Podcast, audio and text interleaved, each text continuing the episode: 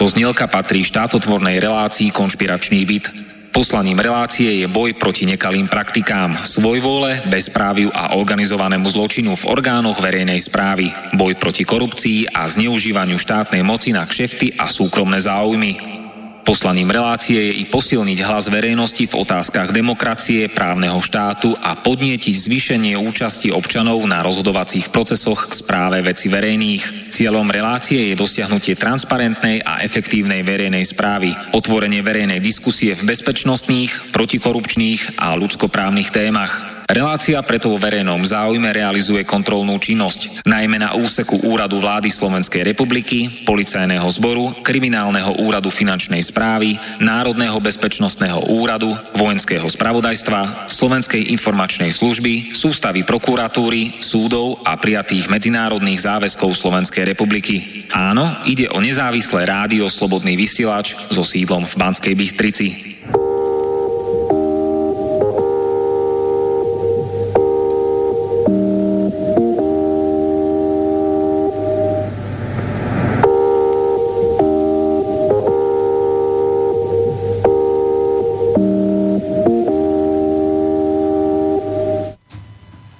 Kto s kým a proti komu? Ekonomické vojny a finančné sankcie. Kto, kedy, ako a prečo vytvorí nový svetový poriadok? Kto, kde, ako a kedy vytvorí nové boisko, vojnové boisko, alebo rozšíri už existujúce konflikty v Ázii, Afrike, Južnej Amerike a v Európe. Aká je zamlčovaná pravda o medzinárodných vzťahoch a geopolitike?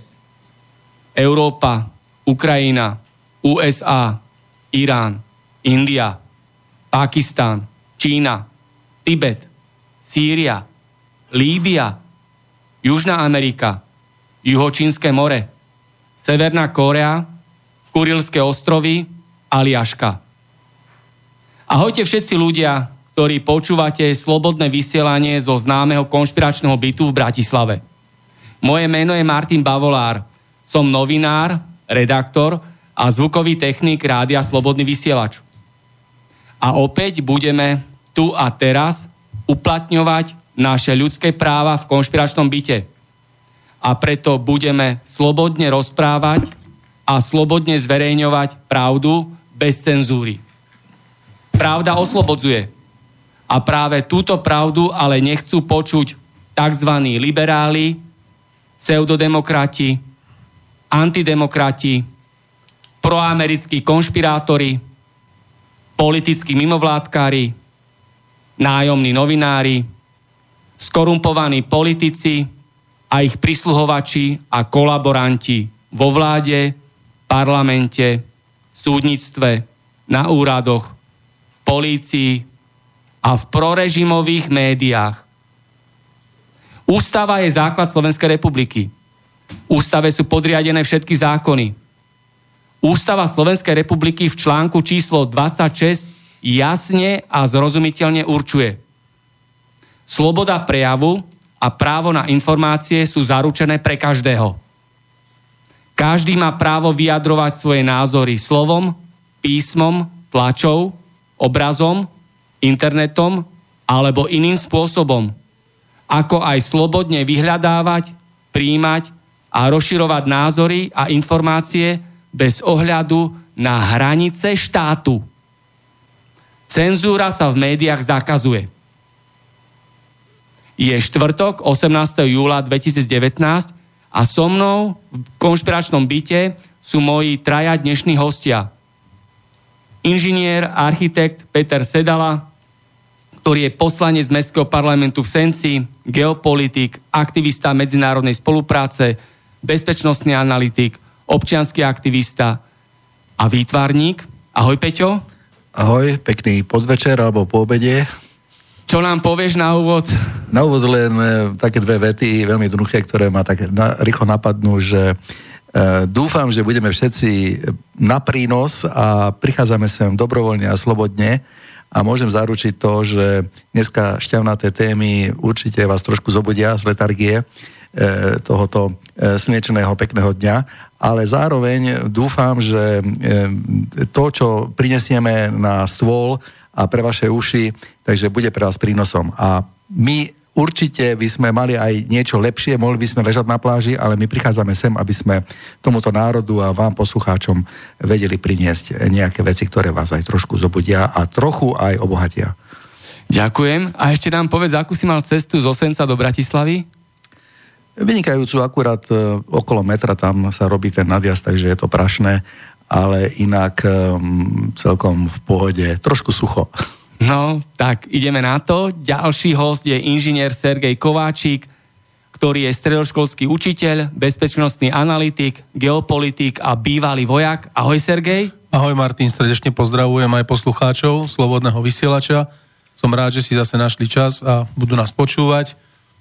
No, cesta bola dobrá. Ty si pricestoval zo zvolená? Rýchla, bezproblémová, chvala Bohu. Takže... A ako si užívaš uh, školské prázdniny? Dovolenku.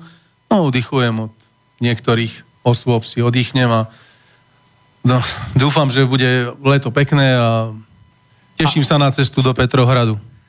Ideš tam na áno, dovolenku. Áno. A čo študenti na strednej škole, ako vnímajú tvoje aktivity, tvoje názory? Je to na nich, je to dobrovoľné. Ja nikomu nevravím, aby si to počúval, alebo aby mal môj názor, to v žiadnom prípade. Každý si to môže slobodne a dobrovoľne nájsť na internete. Dneska je dostupnosť informácií relatívne jednoduchá, nie všetkých samozrejme, takže môžu si to sami nájsť, vypočuť a urobiť si vlastný názor. Tak ako som rád, že majú väčšina mojich študentov kritické myslenie a neberú všetko ako dogmu alebo ako bernú mincu, to, čo dávajú na Markíze, na Jojke alebo na Teatrojke, že majú určite vlastný názor. To je vysoko pozitívne. Ďakujem. A tretím hostom je Ján Kašica, tajomník oblastného výboru Slovenského zväzu protifašistických bojovníkov vo zvolenie. Ahoj Janko. Ahoj Martin. Tak čo nám povieš o sebe teraz aktuálne? Čo povedať? V prvom rade chcem pozdraviť poslucháčov, v druhom rade prajem všetkým, aby prežili krásne letné dni. A čo mám najnovšie, bol som na dovolenke v Bulharsku a bol som v Prímorsku, kde mal destináciu aj súdruh Todor Živkov. Čiže mám stadial pekné zážitky, spokojný som. A ešte raz prajem všetkým naozaj ľuďom na Slovensku, aby prežili toto leto čo najkrajšie. Ďakujem, Janko. Ja len uvediem, že Todor Živkov bol posledný šéf Bulharskej ľudovej republiky, spoločenského zriadenia, ktoré bolo... 89. Áno. Tak, aká je utajená a zakázaná geopolitika? To je téma rozhlasovej relácie Konšpiračný byt číslo 94. Dnes sa opäť a znova dozviete to, o čom mlčí Markíza, RTVS, Teatry, Denník N, Nový čas, SME a tak ďalej.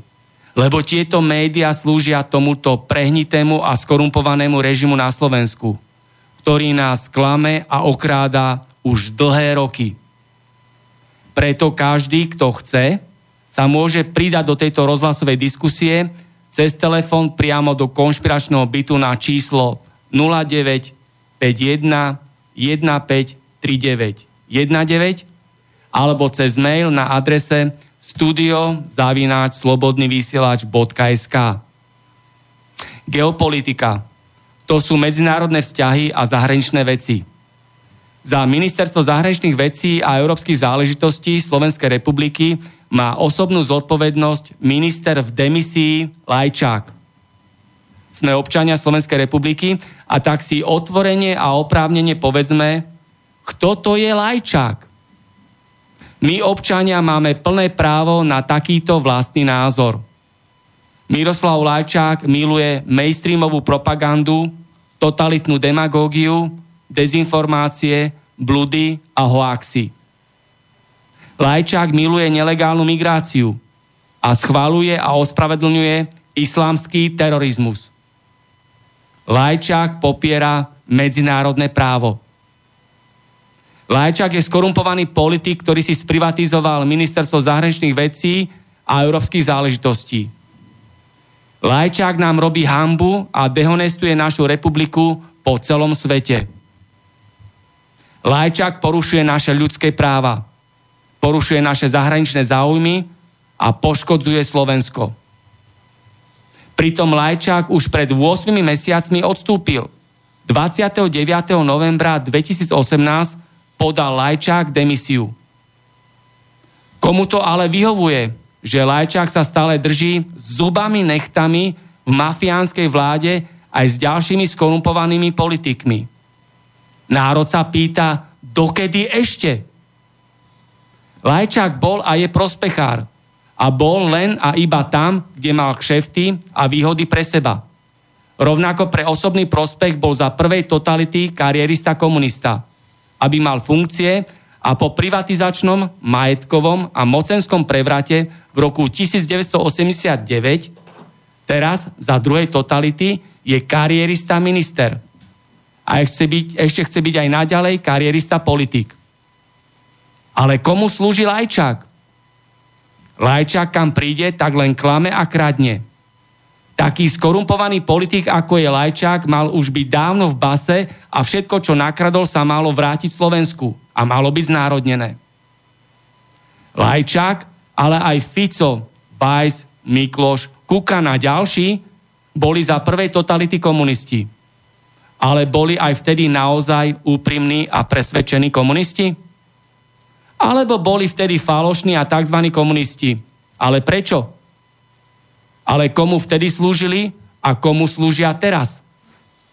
A kto teraz platí a riadi Lajčáka? Chceme to vedieť. Spýtam sa hostí tu v konšpiračnom byte, aké majú na Lajčáka svoje názory, poznatky a komentáre. Tak, to začne prvý. Peťo, nech sa páči. E, tak jedným slovom, keby som mal sa vyjadriť e, k pánovi Lajčákovi, tak poviem, že je škodná. Toto je slovo, ktoré vystihuje Polovníci v revíroch škodné strieľajú. Ja myslím, že je to výstižné, e, lebo škodná jednoducho robí neplechu. Hej? Robí neplechu, um, robí chaos, vytvára, e, roznáša choroby, zabíja iné zvieratá. Proste je to škodné. Narúša ekosystém. Narúša vlastne. ekosystém a tak ďalej.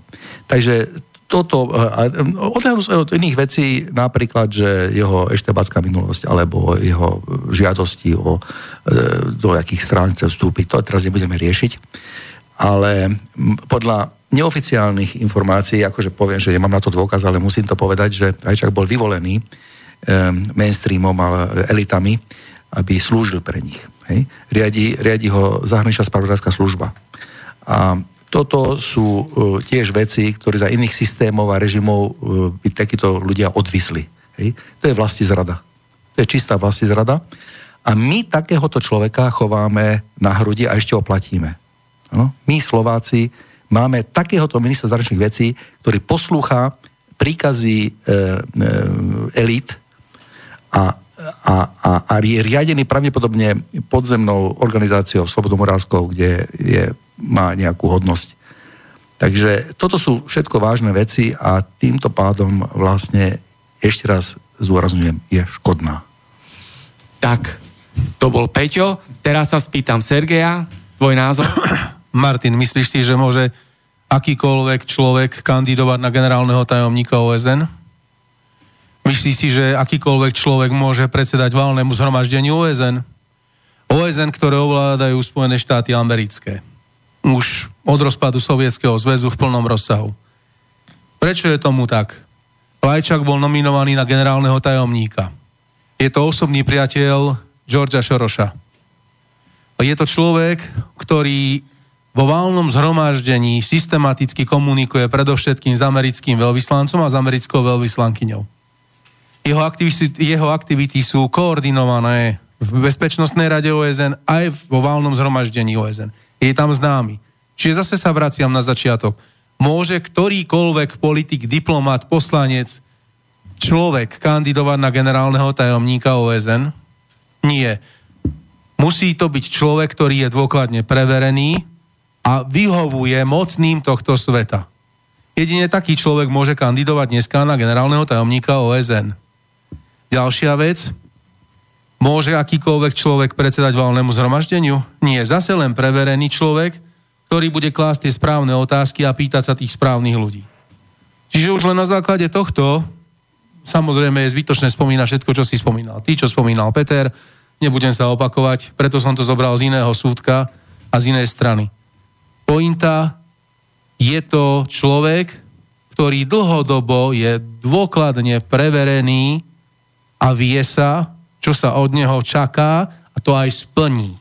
Preto je tam, kde je a robí to, čo robí. Nič inšie. Ja ti dám ešte pod otázku, prečo Kiska a teraz Čaputová neprijali demisiu Lajčaka? Nemôžu, pretože všetci slúžia tomu istému pánovi. Nemôžu, jednoducho to sa nedá nemajú náhradu. Nie. Nemajú náhradu. Kto, je, kto by bol dôkladne preverený? Kto by bol dôkladne zvážený? Kto už sa osvedčil? Byť kríza v Juhoslávii. Rozumieš? Čo všetkého tam bol ten človek svetkom? Veď ten človek je na internete XY fotografií so Georgeom Šorošom. A s, s jeho ľuďmi, ktorí majú svoje mimo, mimovládky a neziskovky po celom svete. Veď ten človek koná len tak, ako mu platia. Vieš, vezmi si. Docent Klus, ako člen Rotary klubu, tiež nemôže konať inak, ako koná. Preto, de, preto bol ten článok v denníku N a prirovnanie tzv. anexie Krymu k anexiu Podunajskej nížiny. Že čo keby sa teraz Maďari žijúci v Podunajskej nížine rozhodli, že si urobia svoj nezávislý štát alebo že sa pripoja k Maďarsku. Do neba volajúca blbosť. Likviduje tu niekto Maďarov, tak ako likvidovali Rusov na Ukrajine? Likvid zabraňuje tu hovoriť rodným jazykom Maďarovi niekomu tak, ako zabraňoval ukrajinský režim na Ukrajine Rusom? Ale to zase docent Klus nepovie. Čiže akýkoľvek smer, či už Lajčáka, či už Klusa, alebo starého Šebeja a jeho žiačky Štefalvajovej. Je to v podstate jedno, to je jedna piata kolóna, ktorá slúži americkým záujmom v tejto republike. Oni proste nemôžu ináč konať, lebo sú nimi platení, nimi sú vyvolení, vďaka ním majú školy, vďaka ním majú kurzy, vďaka ním chodili po svete. Oni sa teraz len zavďačujú za to, čo doteraz dostávali od nich. Takže oni nemôžu ináč konať. A je len tragédiou, že takíto ľudia ovplyvňujú 20-ročnú mládež. Spomenul si Čefalvajovu, o ktorej veľa ľudí rozpráva, že to je lajčak v sukni prvom rade Čo urobila to... Šefalvajová pre Slovensko? Cestuje kde káde za naše peniaze, za štátne peniaze. Áno, Aký pr... urobila prínos pre Slovensko? No v prvom rade je to Šebejov učeň, rozumieš? František Šebej si ju vychoval od telaťa, takže zase sa vie, čo sa od neho bude čakať, rozumieš? Od starého kabátoša, inštruktora VŠTB, rozumieš? Tiež politicky prevereného, starý pardal, ktorý presne vie, čo má robiť Čiže ona bude to isté, čo František Šebej, rozumieš? Rusko bude vždy agresívne, Rusko bude vždy zlé, Amerika vždy dobrá, Amerika nič neurobila zlé na tejto planéte a akýkoľvek prešla v ruskej diplomácie sa bude považovať za medzinárodné obrovské fópa. Lebo to tak proste je nadstavená tá osoba. Ona to musí hovoriť. A je len tragédiou, že to ľudia nechápu, že ona za to bere peniaze, aby tak hovorila, rozumieš? A to nie len ona, to keď si vezmeš celý zahraničný výbor Národnej rady, rozumieš, tam Koho by si stadevil? Možno Luboša Blahu, ktorý používa vlastný rozum, rozumieš? Luboš Blaha bol tiež hosťom v konšpiračnom byte. No. Môžete si to vypočuť v archíve, je to Hej. dostupné. Veľa zaujímavých vecí porozprával. Tak e, sme si urobili taký úvod a ja pokračujem e, dnešnou geopolitickou témou. Povieme si niečo o konfliktných miestach v západnej Európe. Medzi Talianskom a Francúzskom je konflikt o, o Sardíniu medzi Španielskom a Veľkou Britániou ide o Gibraltar. Medzi Írskom a Veľkou Britániou ide o Severné Írsko.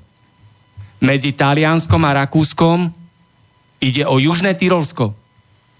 V Belgicku je napätie a ide o Flámsko a Valónsko. Medzi Francúzskom a Nemeckom ide o Alsasko a Lotrinsko. Veľká Británia má dlhodobý problém so Škótskom a úsilím Škótska o samostatnosť. Prečo sa o týchto konfliktných miestach v západnej Európe v mainstreamových médiách mlčí a sa to nepripomína, nerozvíja a vyťahujú sa len iné oblasti účelovo. Čo si o tom myslíte? Peťo. Uh, tak je to dosť ťažká otázka, uh, lebo ona obsahuje viacero aspektov. To je jak, uh, jak rodina, ktorá vyzerá na prvý pohľad intaktne, ale ona má svoje obrovské problémy. A tieto obrovské problémy um, treba zahľadzovať. Mám taký dojem, že aj vznik Európskej únie sa hovorí, že vznikli na základe kresťanských princípov, ale oni tam už boli predurčené predurčené e, aspekty, ktoré boli e, ako základné kamene položené pre nový svetový poriadok aby e, Európa bola jednoducho proste takto okupovaná a zároveň bola pod určitou prikryvkou. A práve tieto ohniská, ktoré v Európe sú, tak sú takto prikryvané, takouto prikryvkou. Tak nazvime to veľkou perinou. A to, že raz prepuknú, to je určité. Len do akej miery tá Európska únia vydrží, to je druhá otázka. Európska únia je veľmi rozdelená v otázke Kosova. Kosovo celkovo väčšina štátov na svete neuznalo, neuznalo samostatnosť Kosova, pretože odmietajú samostatné Kosovo, ale Európska únia je teda nesmierne rozdelená v otázke Kosova. 5 členských štátov Európskej únie jednoznačne odmietlo uznať samostatné Kosovo, medzi nimi aj Slovenská republika, ale zase sa vrátime k Lajčákovi. Nekompetentný minister Lajčák rozhodol, že napriek tomu, že Slovensko neuznáva Kosovo, tak Vlajčak rozhodol, že Slovensko musí uznávať kosovské pasy a do Kosova chodia oficiálne delegácie na rokovania s predstaviteľmi Kosova. Táto schizofrénia e, v medzinárodných vzťahoch, e, na čo poukazuje, čo si myslíte celkovo o otázke Kosova a o tomto absurdnom prístupe Slovenskej republiky ku Kosovu? Sergej? No veď to je politika dvojitého metra. Permanentný dvojitý meter. Rozumieš? E, budú stále poukazovať na Krym, ale nebudú hovoriť o Kosove. Budú stále poukazovať na nejakú hypotetickú gruzínsku vojnu, ale nebudú hovoriť o Falklandoch, ktoré tiež Veľká Británia anektovala. Vieš, to je systematický dvojitý meter. To bude stále ten dvojitý meter, lebo pohľad na politiku Ruskej federácie bude vždycky taký, ako je nadiktovaný vo Washingtone. Tam sa diktuje centrálny pohľad na ich politiku. A čo oni môžu a čo oni nesmú. A podľa toho všetky pážatá v Európskej únii, všetky nesvojprávne pážatá, Vazálka Merkelová, Vazálka Mejová, Vazal Macron, oni budú všetci poslušne robiť presne tak, ako im to je nalinkované. Rozumieš? A čo sa týka Kosova, teraz rokujú s Albánskom, chodia tam diplomati albánsky o vytvorení Veľkého Albánska poukazovali na to, už nebohý Slobodan Miloševič na to poukazoval, že je to cieľ vytvorenie Veľkého Albánska. Samozrejme, že mu nikto neveril a vysmievali, lenže k tomuto smeruje. K vytvoreniu Veľkého Albánska. Preto to Kosovo tam je. A čo sa stalo so Srbmi v Kosove? To bol hromadný exodus. A nikto o tom nehovorí. Tak ako po vymyslených masových eh, hroboch a genocídach, ktoré Srby v živote nikdy neurobili, ako boli Srebrenica. Často sa už dokázalo, že to nebolo, že to bolo vymyslené, rozumieš? No veď ale Medzinárodný súdny dvor Hágu ovládaný Spojenými štátmi americkými, jasne, pričom sa nesťahuje na Spojené štáty americké, to je paradox. Rozhodnutia Medzinárodného súdneho dvora v Hágu nie sú platné v Spojených štátoch amerických, ale všade inde na svete sú platné. Rozhodli, že proste bola genocída a bola len jednostranná, vieš? A vždycky tam chodili len Srby vo väčšine prípadov. Druhá vec je, tento istý Medzinárodný súdny dvor tiež rozhodoval vo všetkých iných medzinárodných sporoch, do ktorých boli zainteresovaní Američania. A to nie len Kosovo, lenže rozhodoval rovnako v kauze Tibet, lebo tam bola Čína, vieš, tedy keď ho akože anektovala Čína. Takisto v Kašmíre, takisto v Juhočínskom mori. Do všetkého, napríklad Medzinárodný súdny dvor rozhodol, že Juhočínske more nie je Juhočínske more, že je to súčasť Tichého oceánu a že nepatrí Číňanom. Pričom nárok na tento, na tento región si robí Japonsko, Korea, Vietnam a Čína. A celkom oprávnený. Pričom Američania rozhodujú o tom, kto čomu bude, komu to bude patriť. Áno, ja to chápem. Američania majú v Tichomorí, v Tichom oceáne od konca druhej svetovej vojny, včetne Japonska a Kórei, Južnej Kórei, obrovské množstvo svojich vojenských základní s jadrovými raketami. Takže by im nesadlo do karát, keby proste mali v juhočínskom mori na ktoromkoľvek ostrove alebo umelo vytvorenom ostrove Číňania svoje vlastné jadrové rakety. Rozumieš? Takže to je úplne pochopiteľné. E, sa vás pýtam, aký je váš názor na ďalší vývoj v otázke Kosova, keďže väčšina štátov na svete neuznalo samostatnosť Kosova, pretože odmietajú samostatné Kosovo. A Európska únia je nesmierne rozdelená v tejto otázke Kosova spomínaných 5 štátov Európskej únie jednoznačne odmietlo uznať samostatné Kosovo, to je, medzi nimi je Slovensko, Španielsko, Španielsko Grécko, Grécko uh, Rumunsko Áno. a Cyprus. Áno, presne tak. Uh, ale pritom je tu tá chorá situácia, keď Lajčák uh, úplne schizofrenicky uh, núti Slovensko, aby rešpektovala kosovské pasy. Áno. A do Kosova chodia, ako som spomínal, zahraničné delegácie zo Slovenska rokovať so, s predstaviteľmi Kosova, takže to je akože, čo to je, mačko pes, alebo... Neskončí to, to, bez diskusie to neskončí. Budú tam stále nepokoja, môže to kľudne pokračovať a vyvrcholiť aj do ďalšieho ozbrojeného konfliktu. Len s tým rozdielom, že teraz je tam 50 tisíc amerických vojakov, je tam obrovská vojenská základňa a plus pani Meldrin Albrightová, tam má svoju továreň, kde sa ťažia nerastné suroviny, ktoré odchádzajú stade do Spojených štátov amerických. Čiže zase sa o tomto nehovorí, že si tam Američania ťažia napríklad meď, že si tam Američania ťažia zácne kovy. Takisto sa nehovorí, že vojenská základňa o síle 50 tisíc amerických vojakov je v Kosove a že tam nemôže byť nikto iný, len oni, rozumieš? A že im vyhovuje, že Kosovo je vlastne kanál, ako aj Albánsko je kanál, drogový kanál, ktorým putujú nielen drogy, ale obchod s bielým mesom, uh, ka, všetko to svinstvo proste putuje do Európy, tade to cez Balkán až hore. A to nikto, nikto to nechce zastaviť. Nikto. Všetko je v poriadku, pretože najdôležitejšie sú americké ekonomické záujmy. Tie sú totiž to vždycky prvoradé a nadradené všetkému. Kvôli tomu je tu Lajčák, Klus, Čefalvajová, Šebej, ale aj Merkelová, Macron, Mejová a celá táto partia týchto obyčajných figúrok, ktoré štatisticky rozhodujú o tom, kedy sa čo príjme, lebo príde inštrukcia z Washingtonu. Už to není ako za De Gaulle, za Adenauera alebo za Tečerovej. Tá éra skončila. Tie štátiky sú rovnako nepodstatné ako sme my, pretože sú to štatisti Spojených štátov amerických. Oni sú len obetné baránky pre vojnu s Ruskom. Systematicky dopredu naplánovaná vojna s Ruskom, dobre pripravená, samozrejme dobrou propagandou, dobrou rusofóbiou, tá sa robila stále už za Rakúsko-Uhorska a systematicky a stále a na tomto sa pracuje. Kvôli tomu sa to všetko robí, kvôli ničomu inšiemu. Ešte sa vyťahne panslavizmus, no, samozrejme. kompletné, ale veľa ľudí ma oslovilo s tým, že Kosovo je drogovo. Hej? Áno. Ďalej Albrightová, že je mesiarka z Balkánu. Áno, a má tam svoju firmu, rozumieš, tak. a ťaží si tam nerastné suroviny. Peťo a potom Janko, nech sa páči. Ja som v podstate presne toto chcel povedať, čo si teraz pred, predo mnou povedal.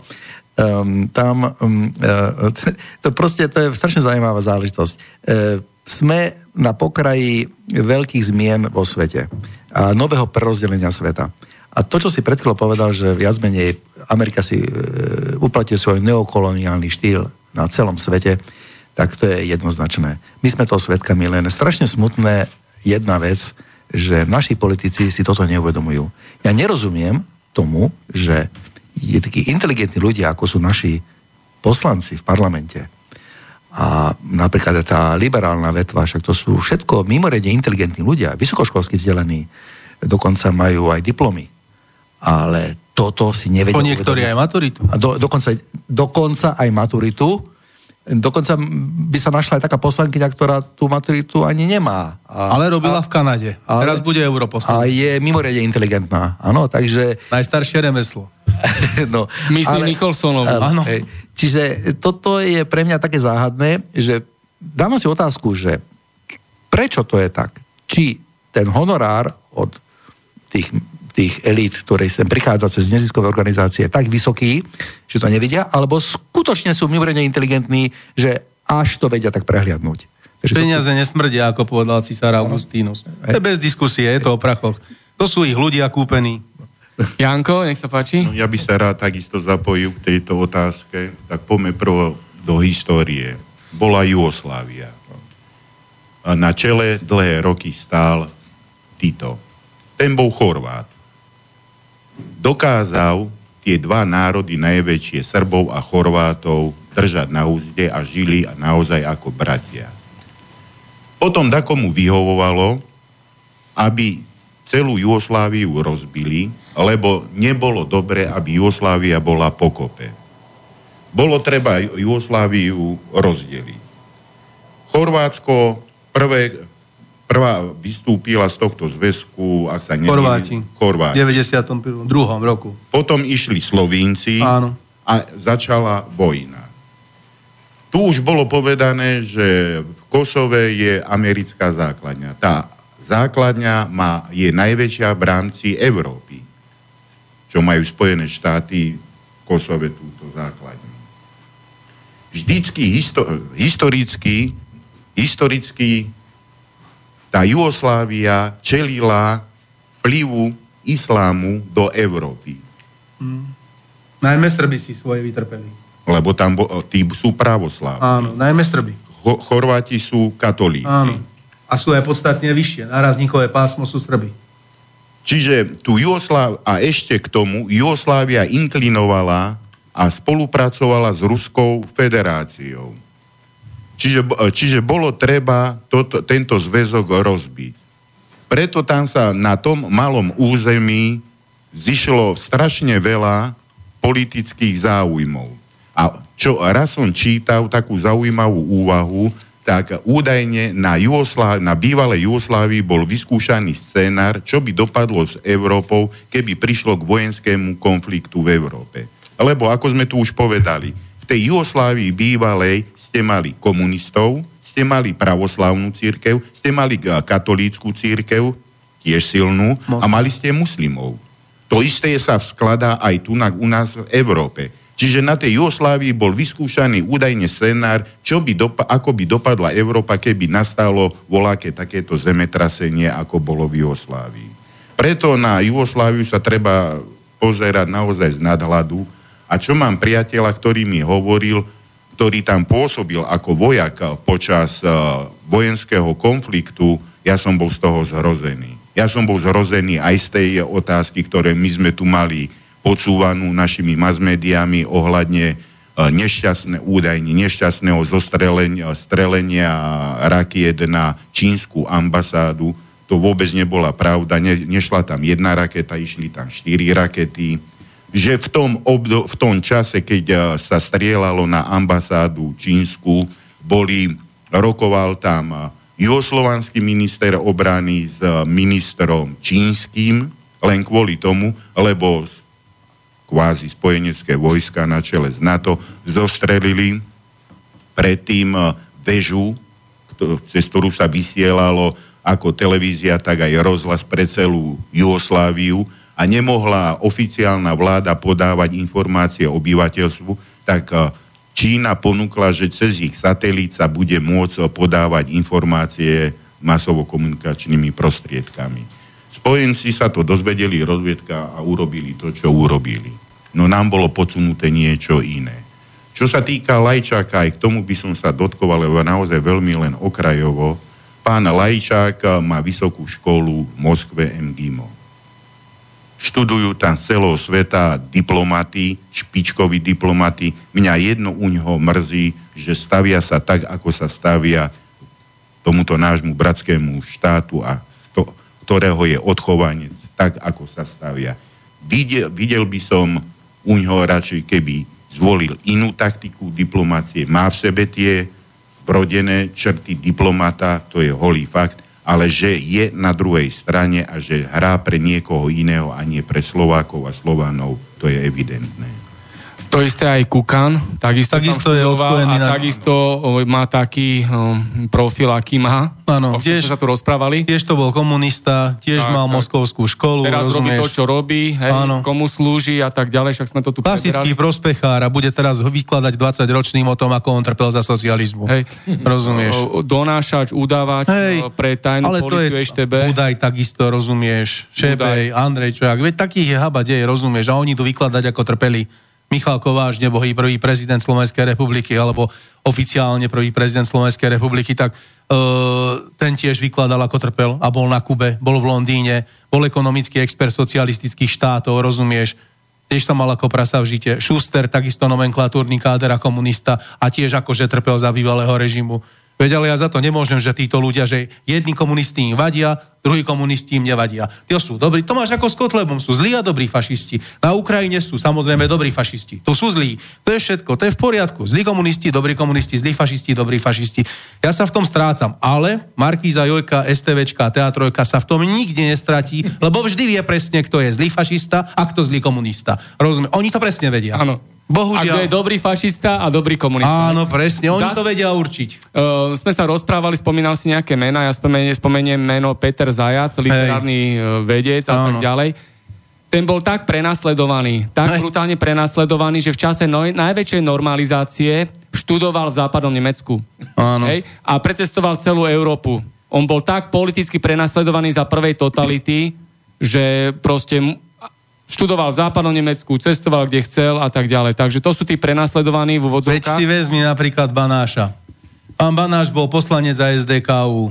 Má dobré vzťahy e, s Nemeckom, hovorí plynule niekoľkými jazykmi. Vieme dobre, že spolupracoval so spravodajskou službou. Chcem povedať ale niečo inšie. Ten človek bol priechodný pre akože demokratické články v tejto republike. Teraz bol na Kryme. Spravil reportáž. Myslíš, že sa tomu niekto venoval? Myslíš, že sa niekto s ním porozprával z týchto najdemokratickejších médií, ktoré šíria pravdu, lásku a dobré slovo Božie? Myslíš, že niekto za ním prišiel a povedal, no tak poď sa porozprávať? Nie, všetci ho kopli do zadku a mali ho na háku. A pritom bol poslancom za SDKU, vyhovoval tomuto režimu, rozumieš? A teraz, keď urobí toto a chce len poukázať na to, že všetko je inak, ako hovorí docent Klus, alebo celá tá partia z Rotary klubu, tak nie, nemôže, rozumieš? Lebo skrátka je monopol na pravdu. Iný názor nie je možné pripustiť. Nie je. Dobrí komunisti, zlí komunisti. Dobrí fašisti, zlí fašisti.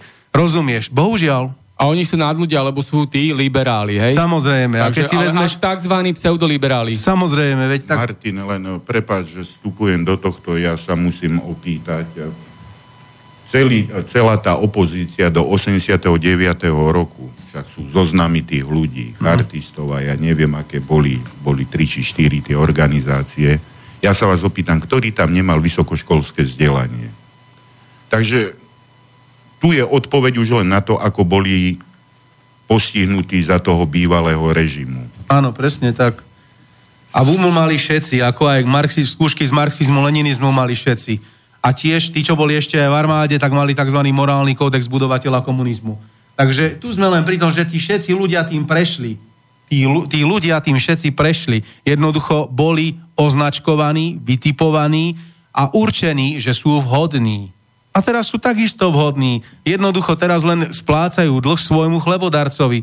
Ja sa nikdy nedivím, keď vystúpi docent Klus Šebej alebo Čefalvajová, lebo oni musia tak hovoriť, za tie prachy, čo dostávajú, oni nesmú povedať nič inšie, nesmú. A že bohužiaľ si to 20-roční na fakulte politologických vied v Bystrici neuvedomujú a žerú tamto svinstvo, bohužiaľ ja za to nemôžem, že sú nesvojprávni, nemajú vlastný názor, že ich prenasledujú za myšlienky. Bohužiaľ je to tak, s tým sa nedá nič urobiť. Je to tak, inak to nebude. Vezmi si Aliašku, ak môžem odbočiť. Je to jedna e, z tém tejto relácie. Prečo ma to napadlo? Nikto, nikto o tom nehovorí. Vieš, po anexii, alebo po kvázi anexii, alebo po referende, už proste skrátka po tom, čo Krym zmenil status. Google ho už napríklad uvádza v Google Maps ako ruské územie. To len tak mimochodom. Tak sa začalo hovoriť o Aliaške a o akomsi prinavrátení k Ruskej federácii alebo k Rusku. Vezmi si, celý ten proces Aliašky je veľmi zložitý, lebo tu sa vie len, že 30. marca 1867 bola predaná hej, za 7,2 milióna dolárov Spojeným štátom americkým. Tento strohý fakt sa vie. Ale čo tomu všetkému predchádzalo? To, že peniaze nikdy neprišli na účet. Že mali peniaze cez londýnsku banku prísť do Ruskej federácie. To, že boli za premenené na zlaté prúty a že mali v podobe zlata na, tak, na lodi Orknej prísť po Baltickom mori do Petrohradu. Nikdy sa tak nestalo. Tá loď vybuchla a zhorela a keď sa v 75. rýpali v nej, tak zistili, že nikdy tam nič také ani nebolo a že to bol plánovaný útok. Dneska by si to nazval teroristický útok. A prečo vlastne k tomu v, to, v tej dobe prišlo? Vieš, boli, boli to turbulentné e, roky. 1856, vojna na Kríme. Veľká Británia a Francúzsko podporili Turecko. Zrazu im nevadili moslimovia, pretože išlo proti Rusku. Vieš, Rusko zostane vždycky v očiach anglosasov arci nepriateľ číslo 1. Bez ohľadu na dobu, bez ohľadu na režim, bez ohľadu na ľudí, vždy bude Rusko agresívne v akomkoľvek storočí, nech urobí čokoľvek. Potom prišiel rok 1861, Alexander II zrušil oficiálne na papieri nevoľníctvo, vieš, v Amerike prebiehala občianská vojna, zrušenie otroctva, čiže to boli turbulentné roky a bolo to treba financovať, platiť. A Rusko bolo zadloženým štátom alebo cárským impériom. Takže z hodou okolností, keď si to vezmeš, potrebovali peniaze. Čoho sa môžu zbaviť? Otázka znie, nikdy za to tie peniaze nedostali. Nikdy neprišli zlaté prúty, ktoré boli slúbené. Dlhovali Rothschildom 15 miliónov, 15 miliónov libier šterlingov, ktoré potrebovali splatiť. Čiže boli zadlžení. Navyše ruská šlachta tlačila na cára Alexandra II. kvôli nevoľníctvu, lebo stratila lacnú pracovnú silu. Čiže celé toto obdobie, keď si to vezmeš dokopy, ako, čo sa vtedy odohrávalo, tak to len nahrávalo tomu, že už Američania sami pár rokov predtým ponúkli, že chcú Aliašku a majú o to záujem. Navyše tam bol problém s tým zlatom. Čoraz väčší počet zlatokopov prichádzalo na Aliašku. A mohli to urobiť tak, ako to urobili s Oregonom alebo s iným štátom, že ho proste anektujú Američania pretože tam je viacej Američanov ako Rusov, pretože tam je viacej Američanov ako Eskimákov pred, a tak ďalej a tak ďalej. Skrátka, na základe tohoto anektovali množ, množstvo území od Mexika, Nové Mexiko, Texas. E, Texas, Kaliforniu. Vieš, to by nebolo, a toto všetko Rusi vedeli, alebo vtedajší cársky dvor. A iróniou je, že o predaji Aliašky vedelo 6 ľudí. Cár Alexander II, jeho brat, veľkoknieža Konstantín, minister zahraničia veľvyslanec, ktorý bol v Spojených štátoch amerických, hej, Eduard Stekl, minister zahraničia Spojených štátov amerických terajší a minister financií Ruska. Týchto šesť ľudí vedelo o tom, že sa nejaká aliaška predala. Až dva mesiace po predaji sa to zverejnilo. Prečo sa to tutlalo? Prečo nikdy peniaze neprišli? A tiež sa povráva, že je len v ekonomickom prenajme. Ukáže čas, ako je to s tou aliaškou. Hej? A na druhej strane, pokiaľ sa bude sledovať dôsledne medzinárodné právo, ak si občania Aliašky budú chcieť vybrať inú štátnu príslušnosť, som veľmi zvedavý, ako najdemokratickejšia superveľmoc na planéte sa postaví k tomu, keď tak vehementne bojuje za práva Ukrajincov, za kosovských Albáncov, za tibetských buddhistických mníchov, lebo tam sú Číňania, tak e, za kašmírskych hinduistov, tak som strašne, strašne zvedavý, ako sa Spojené štáty postavia k tejto otázke. Lebo s tou Aliaškou je to veľmi zložité a veľmi komplexné. Áno, Aliaška a Rusko sú od, sebe, od seba vzdialené iba 80 kilometrov. Aliašku, Aliašku odkúpilo USA od Ruska za tých spomínaných 7,2 milióna dolárov cez nepriateľné zmluvné podmienky a v rozpore s medzinárodným právom. USA takto spáchalo anexiu Aliašky bez ľudového hlasovania obyvateľov Aliašky o ich súhlase. Lebo ako som práve povedal, Rusko bolo v takej ekonomickej situácii, že ho dotlačili do kúta to pustiť prakticky zadarmo. 5 centov za hektár zeme. Rozumieš? Takže to bolo prakticky zadarmo, že im to dali. Rozumieš? Takže to je... A čak presne tak, ako hovorí, že cárske Rusko sa dobrovoľne v odzovkách vzdalo Aliašky Američanom, dokonca kolujú informácie, že musel vtedy ich veľvyslanec vo Washingtone rozdať veľké obrovské úplatky. 140 tisíc dolárov senátorom kongresu. No. Uh, jednoducho nemal na výber, lebo ich musel podplatiť. On tých Američanov musel dotlačiť do toho, aby si to kúpili. Takže USA sa zmocnilo Aliašky na základe medzinárodnej korupcie. Presne 30. tak. 30. marca 1867 došlo vo Washingtone k uzavretiu dohody, podpísal veľvyslanec Ruska v USA a minister ano. zahraničných vecí USA, ale šokujúci a absurdný je čas podpisu dohody. No, o pol Dohoda medzi ráno. USA a cárským Ruskom sa podpísala o pol piatej ráno. Tak, veru. Kongres USA neskôr ani nechcel túto zmluvu ratifikovať. Ruský veľvyslanec musel kongresmanov doslova sprchovať peniazmi, aby zmluvu odsúhlasili. Úplatky boli americkému kongresu, ako si spomínal Sergej, vo výške 160 tisíc dolárov, čo v dnešných cenách znamená takmer štvrť miliardy dolárov. Kongres USA napokon ratifikoval zmluvu o Aliaške v apríli 1867 o jeden jediný hlas. Vieš, čo je zaujímavé? Že keď sa budovali Spojené štáty americké, povedzme od toho svojho vzniku, teda povedzme tých 1776, tých 13 zakladateľských štátov, tak každé ďalšie štáty a územia, ktoré boli pridané, či už uh, územie veľké, Louisiany, ľudovitom 16. predané, alebo uh, mexické alebo španielské Floridy, mexické alebo španielská uh, Kalifornia, uh, Nové Mexiko, Texas, alebo uh, ruský, a, uh, britský Oregon, vieš, celé, celý argument, ktorý oni používali Američania je, lebo je tam väčší počet obyvateľov Spojených štátov amerických, lebo je tam viac Američanov, tak je to naše územie. Na základe tohto princípu oni proste postupovali.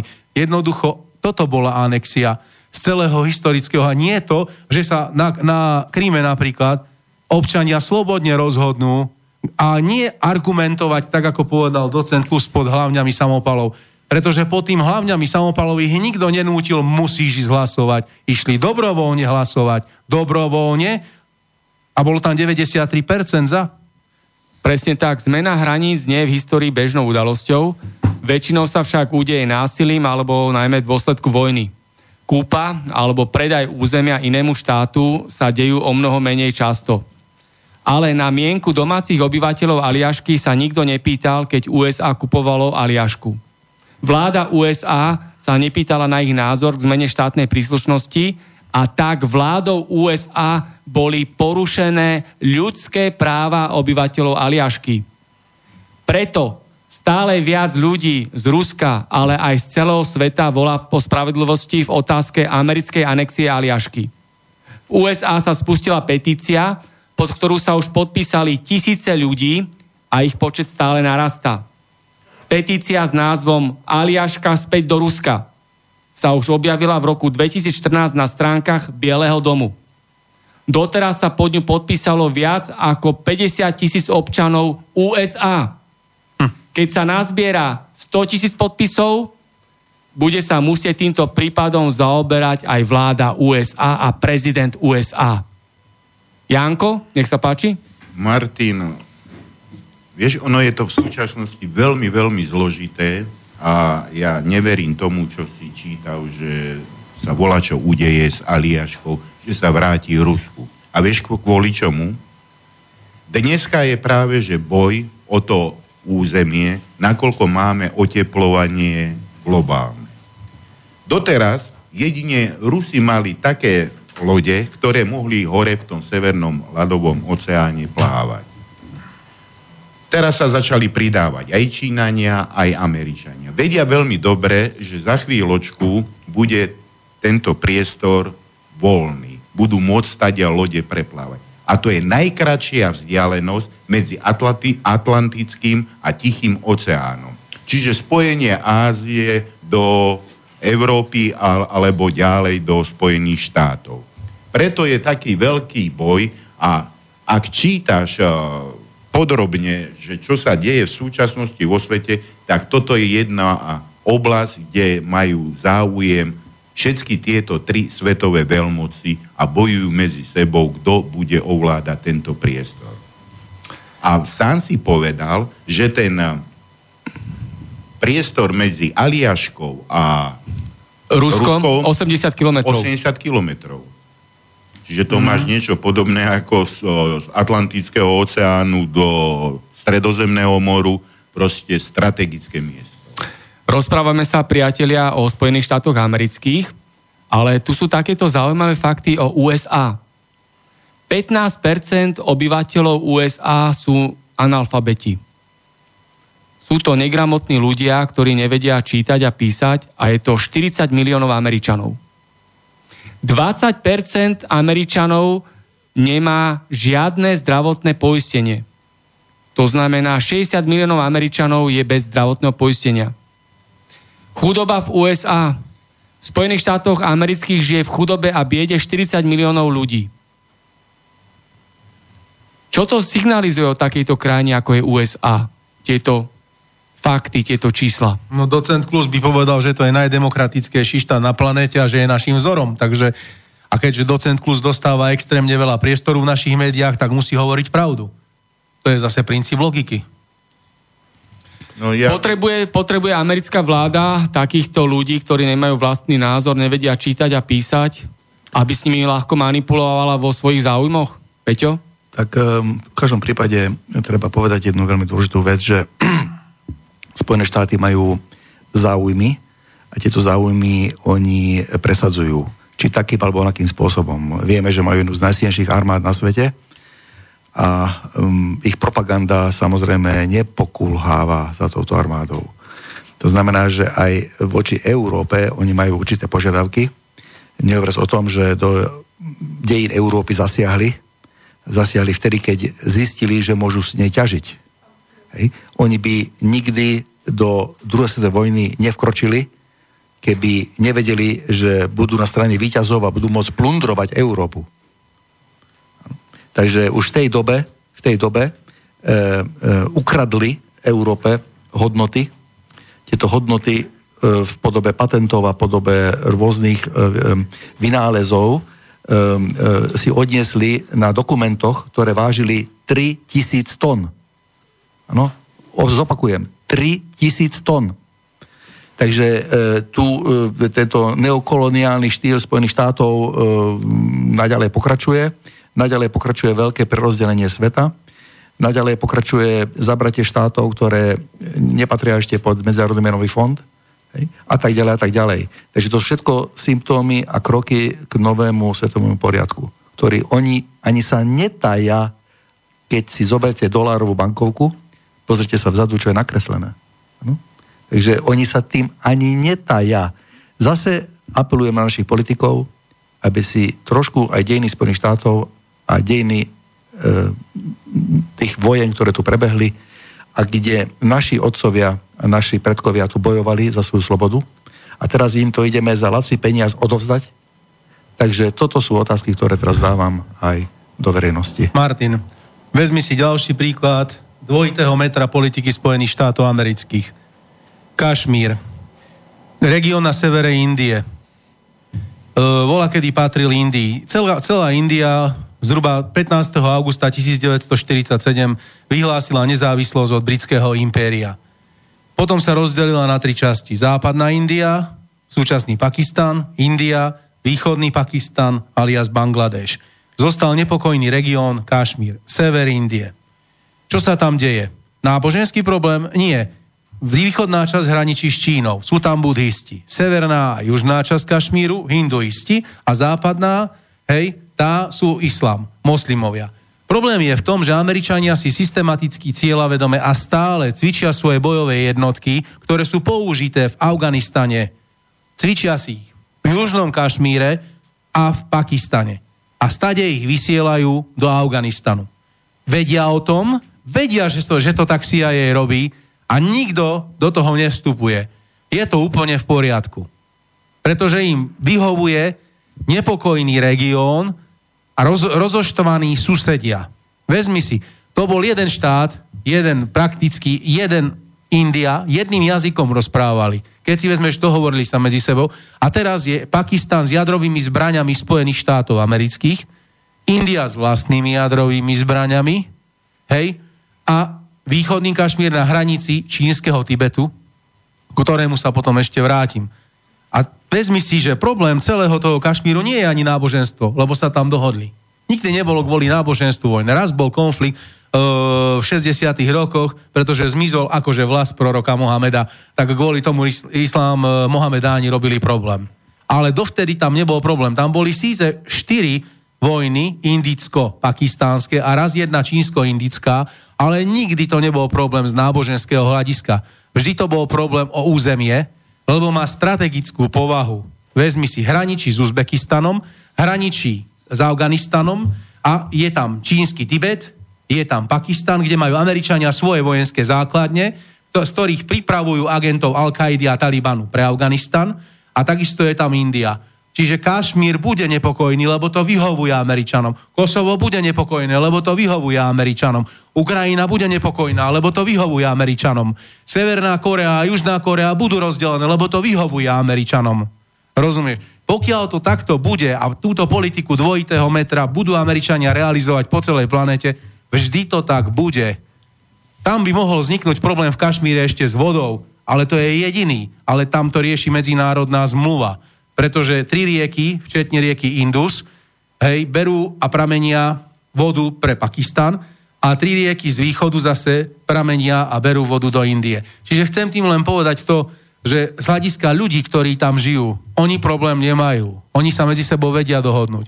Ale vyhovuje Američanom, aby bol Kašmír problémovým regiónom. Ako som už povedal, hore Rusko, vpravo Čína, vľavo Afganistan a Pakistan. To je tak strategické územie ako Turecko. Keď si položíme otázku, mohlo by Turecko byť vylúčené z NATO? Nikdy sa to nestane, lebo Američania turecké územie nevyhnutne, nutne potrebujú. Potrebujú ho pre Sýriu, potrebujú ho kvôli Iránu, potrebujú ho kvôli Indii, potrebujú ho kvôli Rusku a kvôli Čiernemu moru. Turecko môže čokoľvek urobiť, nikdy ho nevyhodia z NATO. Môže si kúpiť aj lejzrové zbranie od mimozemšťanov, aj tak je to jedno, pretože ho Američania potrebujú. Tak ako si spomínal, ten región, Džamu a Kašmír, to je ten konflikt o územie medzi Indiou a Pakistanom a Čínou. A za posledných 60 rokov tam boli 4 divoké vojny medzi Indiou a Áno. Pakistanom. Sporné územie medzi Indiou a Čínou. Hej. Čínsko-indická vojna v roku 1962 bol to veľmi krvavý konflikt, ktorý bol došiel medzi Čínou a Indiou a Čína brutálne porazila Indiu. Teraz nedávno aktuálne indický minister obrany vyhlásil, že indická armáda môže výťazne bojovať súčasne Pakistanu proti Pakistanu aj proti Číne. Takže môže na dvoch frontoch bojovať indická armáda. Tak je silná podľa indického ministra obrany. India neuznáva Tibet ako súčasť Číny. Tibetská exilová protičínska vláda sídli v Indii. A ďalšia významná skutočnosť, o ktorej sa nehovorí, bol v roku 1969 vojnový konflikt medzi Eh, rusko-čínska vojna, respektíve sovietsko-čínska poročná vojna. Túto vojnu v roku 1969 vyhral Sovietský zväz, čo odtedy veľa ľudí poukazuje na to, že čínska geopolitika je naďalej nevyspytateľná. Veľa ľudí preto hovorí, že Čína je ako slízky had v geopolitike. Sporné územie sa nachádza v Číne, v južnom Tibete a na tento južný Tibet si súčasne nárokuje India spolu s Butánom. Malý štát Bután je pod vojenskou ochranou Indie. Takže vidíme, aké sú tam komplikované vzťahy a ako v týchto vodách loví spojené loví USA. Ako som ti povedal, veľmi stručne. Vyhovuje to Spojeným štátom americkým, lebo je tam Pakistan a Kašmír. Môžu si tam cvičiť svoje jednotky. Už to bolo v XY správach aj na CNN, že stade sa dodávali zbranie do Afganistanu že z Afganistanu naspäť tečie kokain práve cez tieto štáty a že si to agenti CIA tam riešia. Rozumieš, to nebude inak. Im to Američanom to vyhovuje, že to je v takom bordeli, v akom to je. A druhá vec, čo sa týka Tibetu. Keď tam boli tí mierumilovní buddhistickí mnísi, tak sa tam stínali hlavy, odsekávali sa tam končatiny, o to je zdokumentovaný historický fakt, mučili sa tam ľudia. Keď tam nabehla tá zlá Čína, tak je tam poriadok, kľud a nevraždí sa. Čiže zase na zváženie. Dovtedy bola otrokárska spoločnosť buddhistických mníchov v Tibete. Otrokárska spoločnosť. Po nástupe Číny to skončilo. Ale zase sa nič nehovorí v médiách. Ale ani sa nesmie. Sa o tom, že Tibet bol pod uh, vojenskou nadvládou Veľkej Británie určite. Ale veď krokodílie slzy ronili Veľká Británia, keď stratili uh, svoje britské impérium. Koľko vyvraždili v Afrike kmeňov, ktoré proti ním bojovali oštepmi a oni vyvraždili samopalmi. Koľko ľudí vyvraždili v Indii len kvôli tomu, že nechceli stratiť svoje kolónie. Rozumiem, ale to je zase všetko v poriadku, že? Lebo to robila tá správna strana. Máme dobrých komunistov, zlých komunistov, dobrých fašistov, zlých fašistov, dobrých imperialistov, zlých imperialistov. Vieš, ono, e, keď mi to vysvetlí pán docent Kluza, František Šebej a Žefalvajová, ja sa v tom vyznám, ale doteraz to vidím takto že sú dobrí fašisti, zlí fašisti, dobrí komunisti, zlí komunisti, dobrí imperialisti, zlí imperialisti. Tak vieš ako. Nie, ďalej k tomu? Ja by sa tiež zapojil do tohto, lebo to je zaujímavá diskusia. Pozrite sa. Už tu, viac, už tu viackrát bolo povedané, že vzniká nový spoločenský poriadok. Čiže je povedané ľudovo prerozdelenie vplyvov vo svete. A končí nadvláda jedného štátu. To sa zhodneme všetci. Bez diskusie.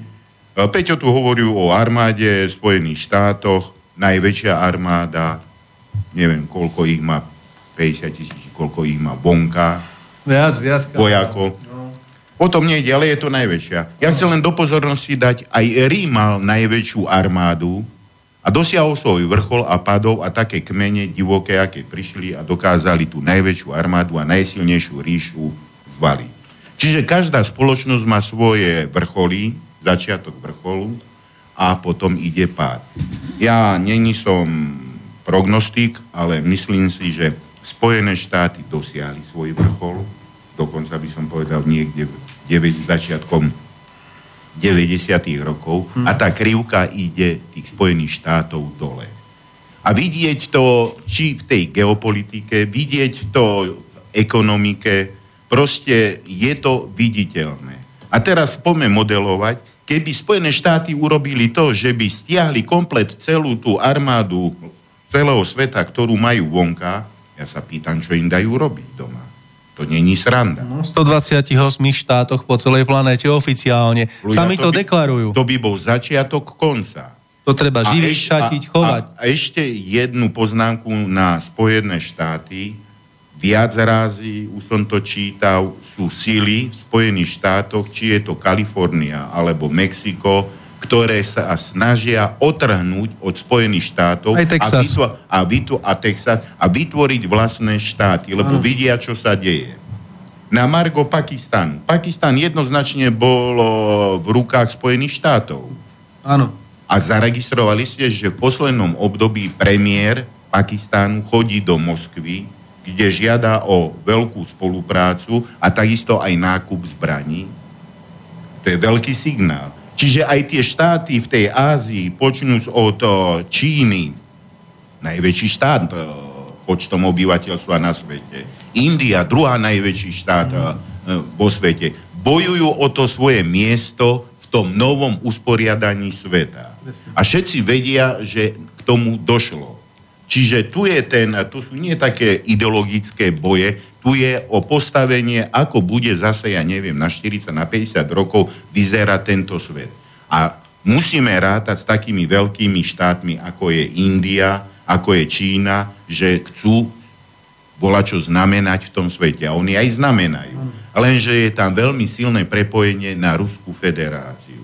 A tá Ruská federácia veľmi rozumne robí tú politiku a vie ovplyvniť tie jednotlivé štáty.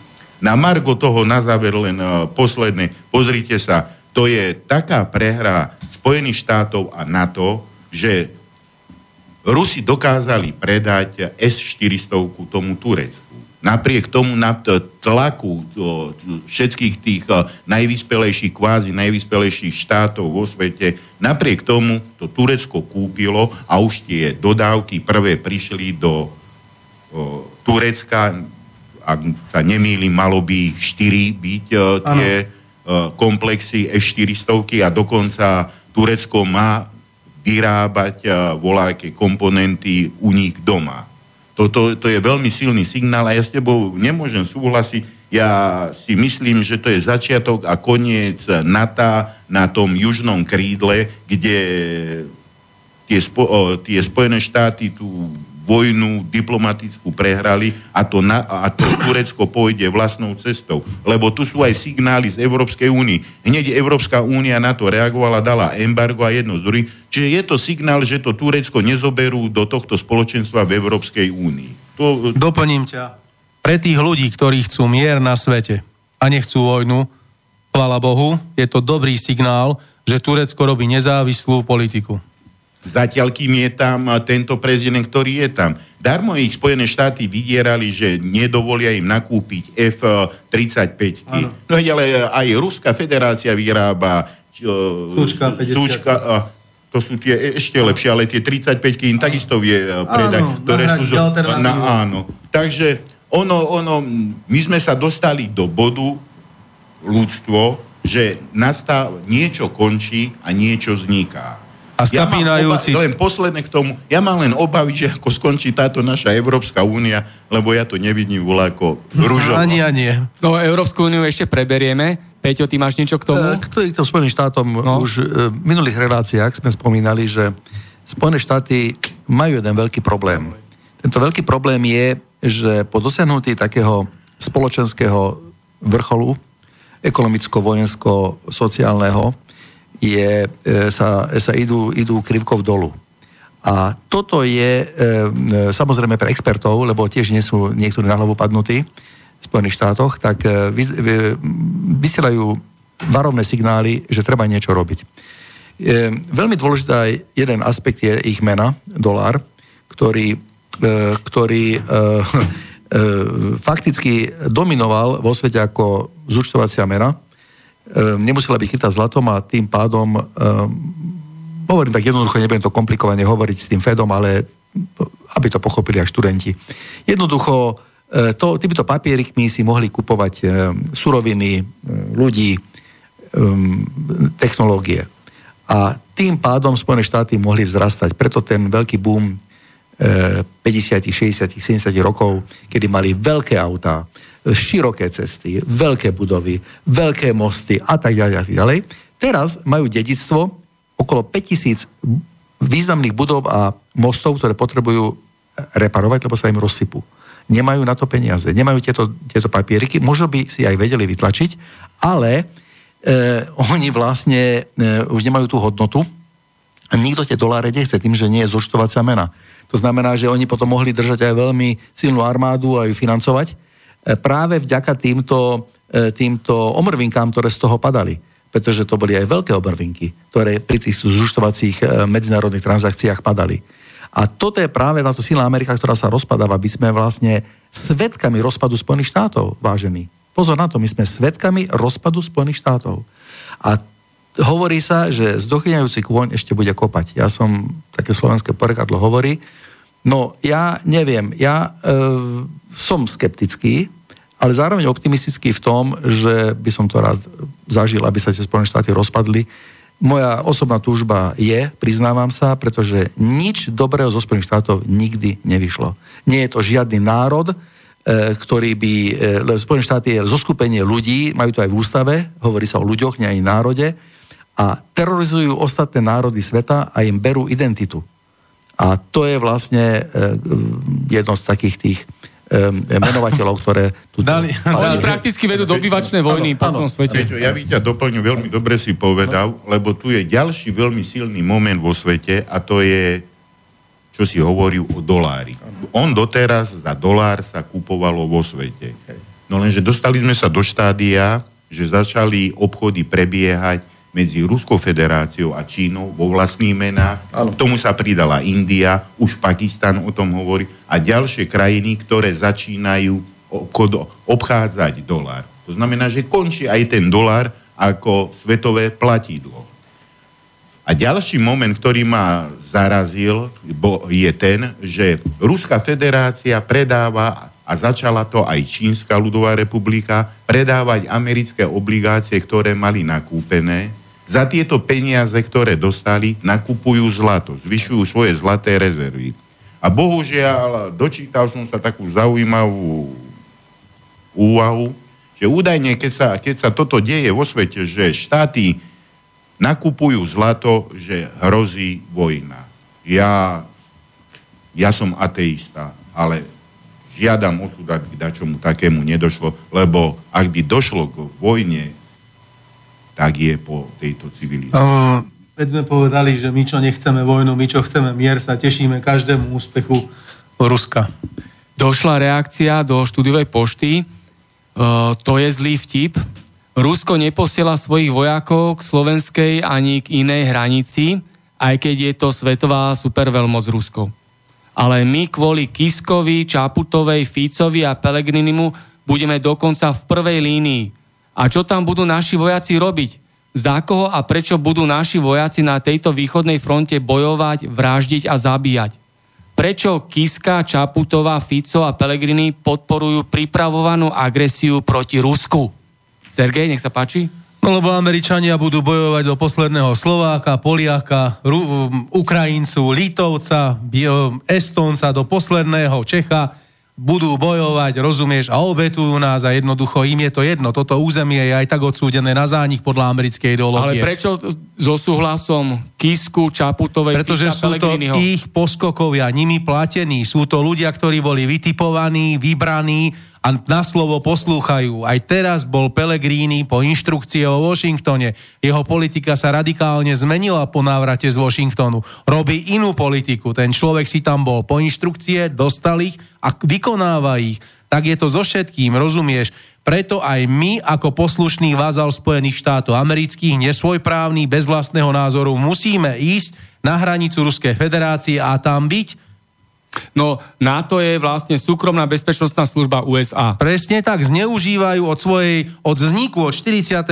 pripomeniem len, že Varšavská zmluva vznikla v roku 1955, 6 rokov po vzniku NATO, aj to len ako reakcia na prijatie NSR do, s, do NATO. Do západného Nemecka. Presne, pričom na postupime bolo dohodnuté, že NSR bude neutrálne. Ale to je v poriadku, to je zase len politika dvojitého metra Spojených štátov. Politika pol dvojitého metra Spojených štátov, Golánske výšiny, Jeruzalém, Sýria, Izrael, to všetko je politika, oni to uznávajú, celý svet nie, takže toto všetko je v poriadku, ale hovorím ti, tu sú ľudia, ktorí by s nami jednoducho nesúhlasili. Šefalvajová, Šebej, Andrejčák, Pelegrini, to sú ľudia nimi zaplatení, ľudia bez vlastného názoru, ktorí tak musia hovoriť. Docent Klus bol vyškolený, má Rotary klub, on ten človek je vybratý, vytipovaný a musí tak hovoriť. Za to má tú svoju docentúru, za to jednoducho on dostal všetky služobné cesty, aby chválil, kade chodí Ameriku, lebo svojho chlebodarcu chváli, že to tým ľuďom nedobije do hlavy. Ja za to nemôžem, on tak musí robiť. Musí každý deň. Keď deň, keď nepochváli Ameriku, je stratený deň a on potom bude preklínaný vo Washingtone, že za to sme ťa my vyškolili docent Klus. No, lebo má veľkú podporu aj politických mimovládiek, aj prorežimových médií. Samozrejme, Kde sa vôbec ale nerozpráva o koloniálnych vojnách USA, ktoré sú známe pod názvom Banánové vojny. Čo bola séria ozbrojených konfliktov, vojenských okupácií, ktoré uskutočňovali Spojené štáty americké vo viacerých krajinách Strednej a Južnej Ameriky. A súviseli hlavne so snahou USA zabezpečiť si silný politický a ekonomický vplyv v tejto oblasti. Len spomeniem tieto krajiny, kde boli tieto vojnové útoky zo strany USA. Kuba, Panama, Chile. Nicaragua, Haiti, Dominikánska republika, Honduras, Mexiko, Chile, ako si spomenul, Áno, hej, o, Pinochet. Allende, ako ho zavraždili a Presne. Pinochet sa dostal k moci. To bol ten dobrý fašista. To bol, presne, to bol demokraticky zvolená vláda Allendeho bola zvrhnutá vrahom a fašistom Pinochetom, ktorý vyvražďovalo ľudí, stínal im hlavy, dodnes za to nesedí, všetko je v poriadku, rozumieš, ale urobila to mierumilovná americká CIA, tak je to OK. Lebo to bol dobrý fašista Pinochet. Ale je jasné, že hej, veď už som ti to vysvetlil, že tu keby sedel docent Klus, tak ti povie, kto je dobrý komunista, zlý komunista, dobrý fašista, zlý fašista, dobrý demokrat, zlý demokrat, dobrý homosexuál, zlý homosexuál. On ti tu vysvetlí ten rozdiel a povie ti, čo je správne a čo nie. Dá ti manuál na myslenie, inštruktáž z Washingtonu s pečaťou Orla. Rozumieš, tak to máš myslieť. Mike Pompeo, hej, to je bývalý riaditeľ americkej tajnej služby CIA a teraz je minister zahraničných vecí USA a naďalej je aktívny agent americkej tajnej služby CIA. A súčasť... Nedávno nahrávky súkromného rokovania Mike Pompea s americkou oligarchiou, ktoré pred pár dňami unikli v úvodzovkách do novín Washington Post, mimo iné vyplýva z toho, z týchto nahrávok, že Mike Pompeo slúbil, že prezident USA a vláda USA nedopustia, aby sa britským premiérom stal šéf ľavicovej lejbristickej strany. Americký minister zahraničia takto hrozí priamým zásahom do vnútorných záležitostí Veľkej Británie a návyššie rovno do demokratického a volebného procesu No. vo Veľkej Británii. Okrem niekoľkých britských novín, ale celý svet mlčí. Preto mám teraz pre všetkých otá- otázku, pre všetkých ľudí, ktorí nás počúvajú, aj vy, hostia tu v konšpiračnom byte, takúto naliehavú otázku. Sme ešte slobodní ľudia na slobodnej planéte? Keď Ma- takto v Martin. priamom prenose Spojené štáty americké zasahujú do vnútorných záležitostí ktoré ktorej krajiny? Nech sa Tu páči. ti Sergej. hovorím na rovinu, že na Sliači Američania vojenskú základňu mať budú. S tým nič nenarobíš. Proste ho mať tam budú. Kľudne si tam postavia aj ďalšiu runway. Oplotia si to, dajú si tam svoju vojenskú políciu. Pretože sme kolónia, nebudú sa nikoho na nič pýtať a tomuto národu je to jedno. Lebo oni zabúdajú, že pokiaľ sa my prestaneme starať sami o seba a o svoje veci, nikto to za nás neurobí. Nikto. No, Spojené štáty majú oficiálne rozmiestnené po Európe 150 jadrových rakiet. Ale koľko ich je v Európe v skutočnosti? Dôveryhodné zdroje hovoria o takmer tisícke amerických jadrových rakiet v Európe. To opäť potvrdzuje, že celá Európska únia je americká vojenská základňa. Odjak živaňou bola. Severoatlantická aliancia NATO pod vedením USA ovláda celú Európsku úniu. Európska únia je pod vplyvom USA a USA vedú hybridnú vojnu v Európskej únii. Ovplyvňujú všetky voľby, vlády, média a politické mimovládky a tak zasahujú do vnútorných záležitostí Európskej únie. Nemecko je okupovaný štát americkou armádou. Takzvaný kancelársky pakt. Ale nie len Nemecko je americká kolónia. Tak ako bolo v tom maili spomenuté, Kiska a Fico spolu poslali slovenských vojakov na východný front k hraniciam Ruskej federácie. Bohužiaľ aj Danko to odsúhlasil. Aj Pellegriniho vláda nakupuje americké stíhačky, americké zbranie, po Slovensku sa premávajú americké tanky, americké vrtulníky, americkí vojaci, americké rakety a vo Vajnoroch, meskej časti Bratislavy, je oficiálna americká základňa. Ale koľko je tých neoficiálnych? utajených základní po celom Slovensku a koľko je už na Slovensku mobilných odpalovacích zariadení pre americké rakety. Ministerstvo obrany Slovenskej republiky pod vedením ministra Gajdoša zárito mlčí a všetko schováva pod prísne tajné informácie, aby Gajdoš nič nezverejnil. Minister Gajdoš je poskok Dankovej slovenskej národnej strany. A táto základňa vo Vajnoroch, to je tá noha vo dverách, my už naše dvere do Slovenskej republiky nezavrieme, lebo Martin. tam je americká Kanada Hej. vo dverách. Doplním ťa. V Polsku sú Američania, v Nemecku sú Američania, v Čechách sú Američania, v Taliansku sú Američania, na hraniciach s Ruskou federáciou sú Američania, Litva, Lotyšsko, Estónsko, tam sú Američania. Na Ukrajine urobili politický prevrat, tam sú Američania. Všade sú. Je to systém cieľavedomý a zámerný, plánovaný na agresiu a vojenský útok proti Rusku. Bohužiaľ, ja viem, že keby tu sedel teraz Šebej, Andrejčák, Bútora a, a Mesečníkov... napríklad. Ale prosím ťa, veď Alebo to... keby tu sedel Pelegrini. No, podľa toho. Čo by povedali? Hej? No, vieš čo? No, nech sa páči, Janko. Ja sa zase troška na to inašie pozerám. Ja zase vidím realitu, aká je. A tá realita hovorí o tom, že doteraz to na to bolo jednotné. A zrazu dva lídry z Európskej únii, Nemecko a Francúzsko, začali silno hovoriť o tom, že Európa by mala si vytvoriť vlastnú armádu. Na to uh, Spojené štáty ústami prezidenta Trumpa hovoria o tom, že každý štát v Európskej únii by mal dávať 2% z hrubého národného produktu. Do NATO do NATO. do NATO. A čo je NATO? Aké NATO má svoje Áno. zbranie? Predsa Spojených štátov. Áno. Čiže podpora Spojených štátov. Presne. Ja si myslím, že tunak je takisto začatý proces konca tohto zoskupenia. Neviem, kde to vyústie, lebo bude hodne záležať od toho, že ako skončí Európska únia, ktorým smerom sa bude uberať, ale jednoznačne to vychádza, že to zoskupenie NATO, ktoré je na princípoch do 49. roku má svoj koniec. Koľko to bude trvať, neviem, ale určite. Je no. smutné, že to NATO, lebo ide to pod hlavičkou NATO, je obklúčený, obklúčené Rusko komplet. Áno. Od severu po juh. Áno. Ja sa pýtam, kto je agresorom. Druhá... Či je to Rusko, ale, alebo sme to my. Musím len zopakovať e, frázu ministra zahraničia Lavrova. Rusko nie je už dávno komunistickou krajinou, nepredstavuje politický problém pre demokratické štáty západu, nie je komunistické. Rozumieš, aj tak je zlé, agresívne. Nepredstavuje ekonomický problém, pretože obchoduje s Európskou úniou. Dokonca si Nemci ťahajú jednu, dve, tri vlastné rúry plynu, jednu, dve, tri vlastné rúry ropy. Čiže oni si robia aj tak svoju vlastnú politiku bez ohľadu na sankcie. A to nie len Rusi. Rozumieš? Takže kde to, kde, o čom sa tu ide hovoriť? Aká agresívna politika Ruska? Keď v 49.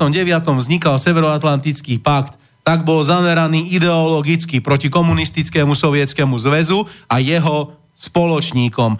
Nie, a samozrejme, po druhé, aby sa Nemecko už nedalo nikdy dokopy a bolo na nože so sovietským zväzom. To bola druhá dôležitá vec. Rozumieš?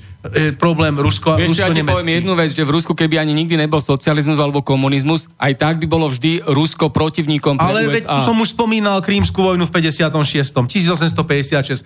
Im nešlo o to, že to bola jedinečná, unikátna príležitosť zahnať Mohamedánov z Turecka do Ázie a mať Bospor a Dardanely pre Európu.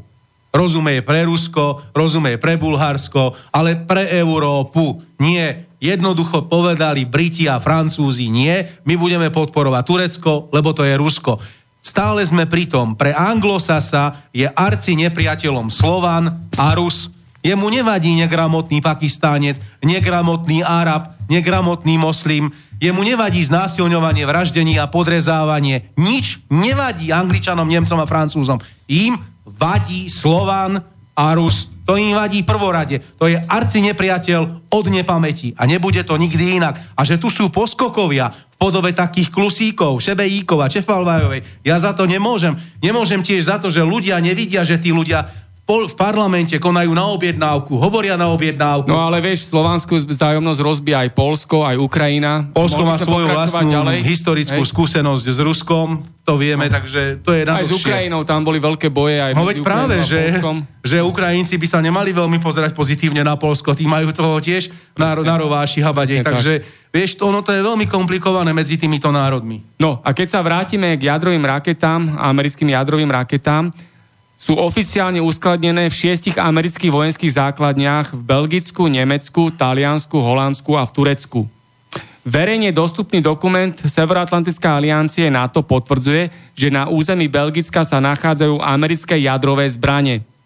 Na túto skutočnosť upozornili ekologické strany, ekologické strany zelených v Belgicku.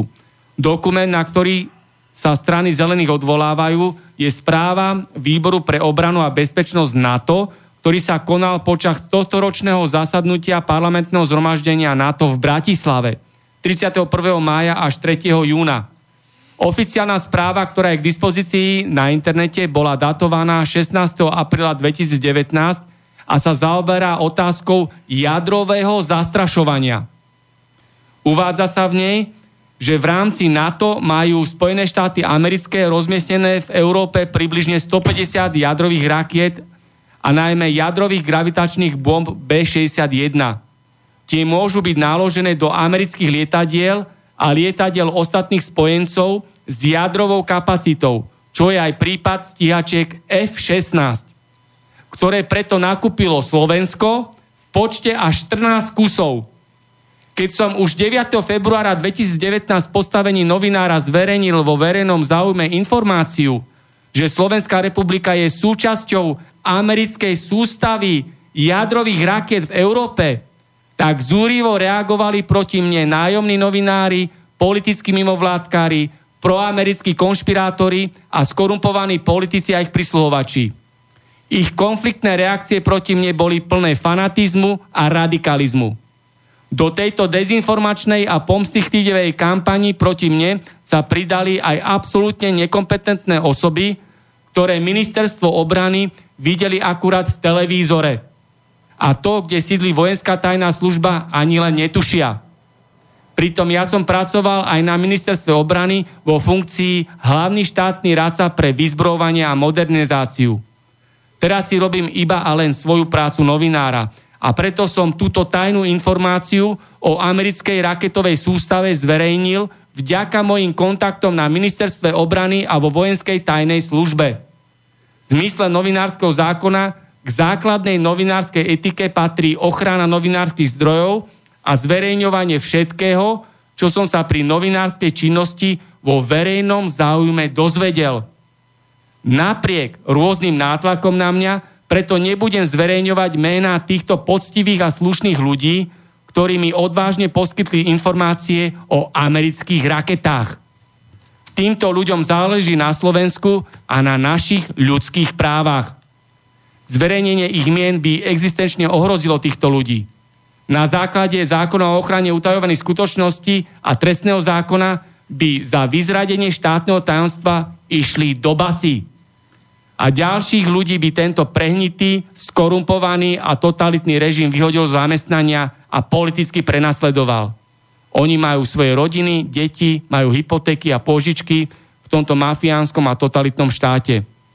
Preto som už pred pol rokom verejne vyzval skorumpovaného ministra Gajdoša, aby dal na internet túto tajnú informáciu o amerických raketách na Slovensku.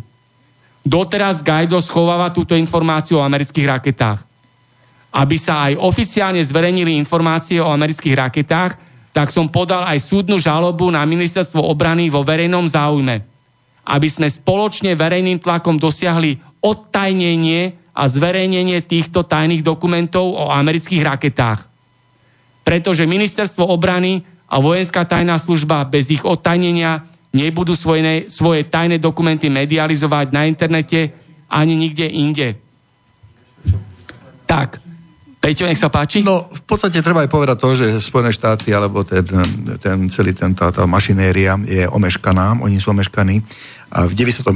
roku už mali, byť, už mali mať obsadené Rusko. Ano, podľa plánu. To znamená, že oni sú koľko rokov omeškaní a to buď zaspali dobu, alebo nejakým spôsobom nedopatrením ich e, systému a spolupráce s inými krajinami e, proste to neobsadili. Rusko už je rozparcelované. Áno, sever zoberú, myslím, Spojené štáty, že? E, západnú časť berú Nemci a južnú berú Francúzi a na štyri časti že už rozdelené. Takže tam už aj, tam sú tie, e, vlastne tie, tie záujmy aj na tie nerastné e, bohatstva a tak ďalej. A e, obyvateľstvo, pokiaľ som sa dozvedel z takých neoficiálnych správ, že by bolo odsunuté do Ázie. Hej. Hm. Takže fakticky oni by ho nahradili vlastnými, vlastnými um, obyvateľstvom. Takže... Čiže doplním ťa, Martin, no. v tom, čo si povedal. Teraz je všetkým jasné, prečo Američania tak chcú mať vojenskú základňu na Sliači. A že je to tomuto národu jedno, má to totálne na háku, tak čo, tak prvá jadrová raketa, ktorá pôjde z Moskvy, alebo z Petrohradu, alebo z Kazani, pôjde sem, na Sliač, bodka. No, presne tak, a prečo nás donútili kupovať tieto americké stíhačky F-16? Aby sme sa len zapojili do programu vojenskej agresie voči Rusku. Nič viac, veď toto je zase len súčasť plánu bohužiaľ, ktorý sa realizuje rozparcelovanie Ruska, ich dlhodobý sen, dlhodobý sen anglosasov od nepamäti, rozumieš? Veď už chceli na Kamčatke Petropavlovsk, pred 150 rokmi ho chceli, rozumieš? Tak takisto aj teraz. Oni nikdy neprestanú, je to proste v ich povahe. Bohužiaľ, a keď tu má niekto iný názor v parlamente, taký ako je mainstream, ako je oficiálny, ako sa teraz akože nosí a je v móde, tak ten názor nebude počuť, nebude zverejnený, pretože nesmie byť. Tu sa musí dookola hovoriť o Klusovi, o Šebejovi a o ostatných. Martin, položme si otázku. F-16, aké sú lietadlá? Sú útočné. F-16, keď vyletia zo Sliača, ešte nenaberú ani poriadne výšku a musia sa otáčať, lebo už sú v vzdušnom priestore Maďarska alebo Polska. Ja sa pýtam ako laik, na čo sú nám takéto lietadla. No preto, lebo sú nosiče jadrových gravitačných bomb USA. To si ty povedal a ja môžem s tebou ticho súhlasiť, len preto takto hovorím a dávam to do tejto roviny.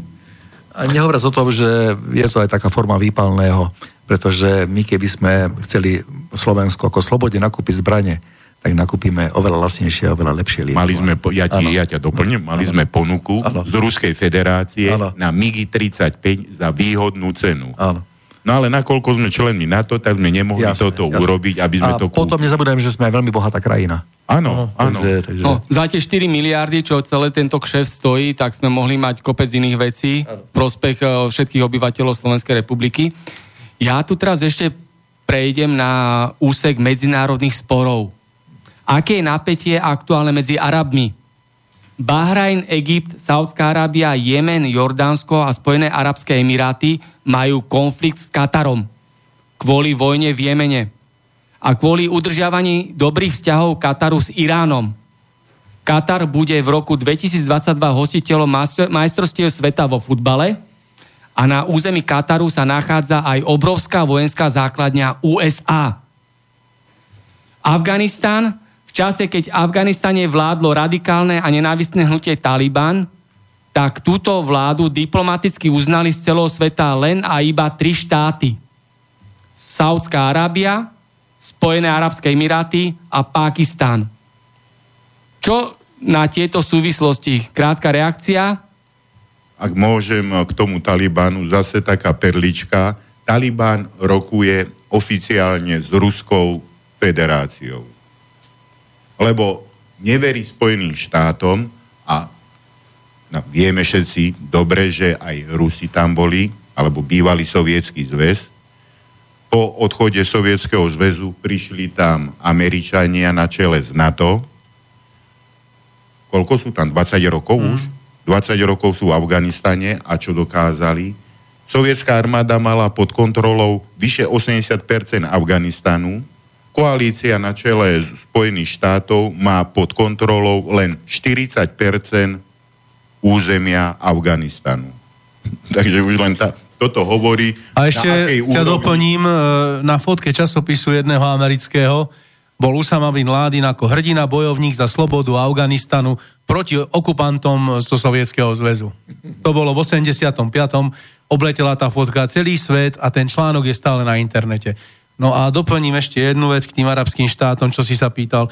Martin, pozri sa, sú suniti a sú šíti. E, sú rôzne e, sekty a sú aj salafisti ako najagresívnejšia forma islámu. Čo tým chcem povedať?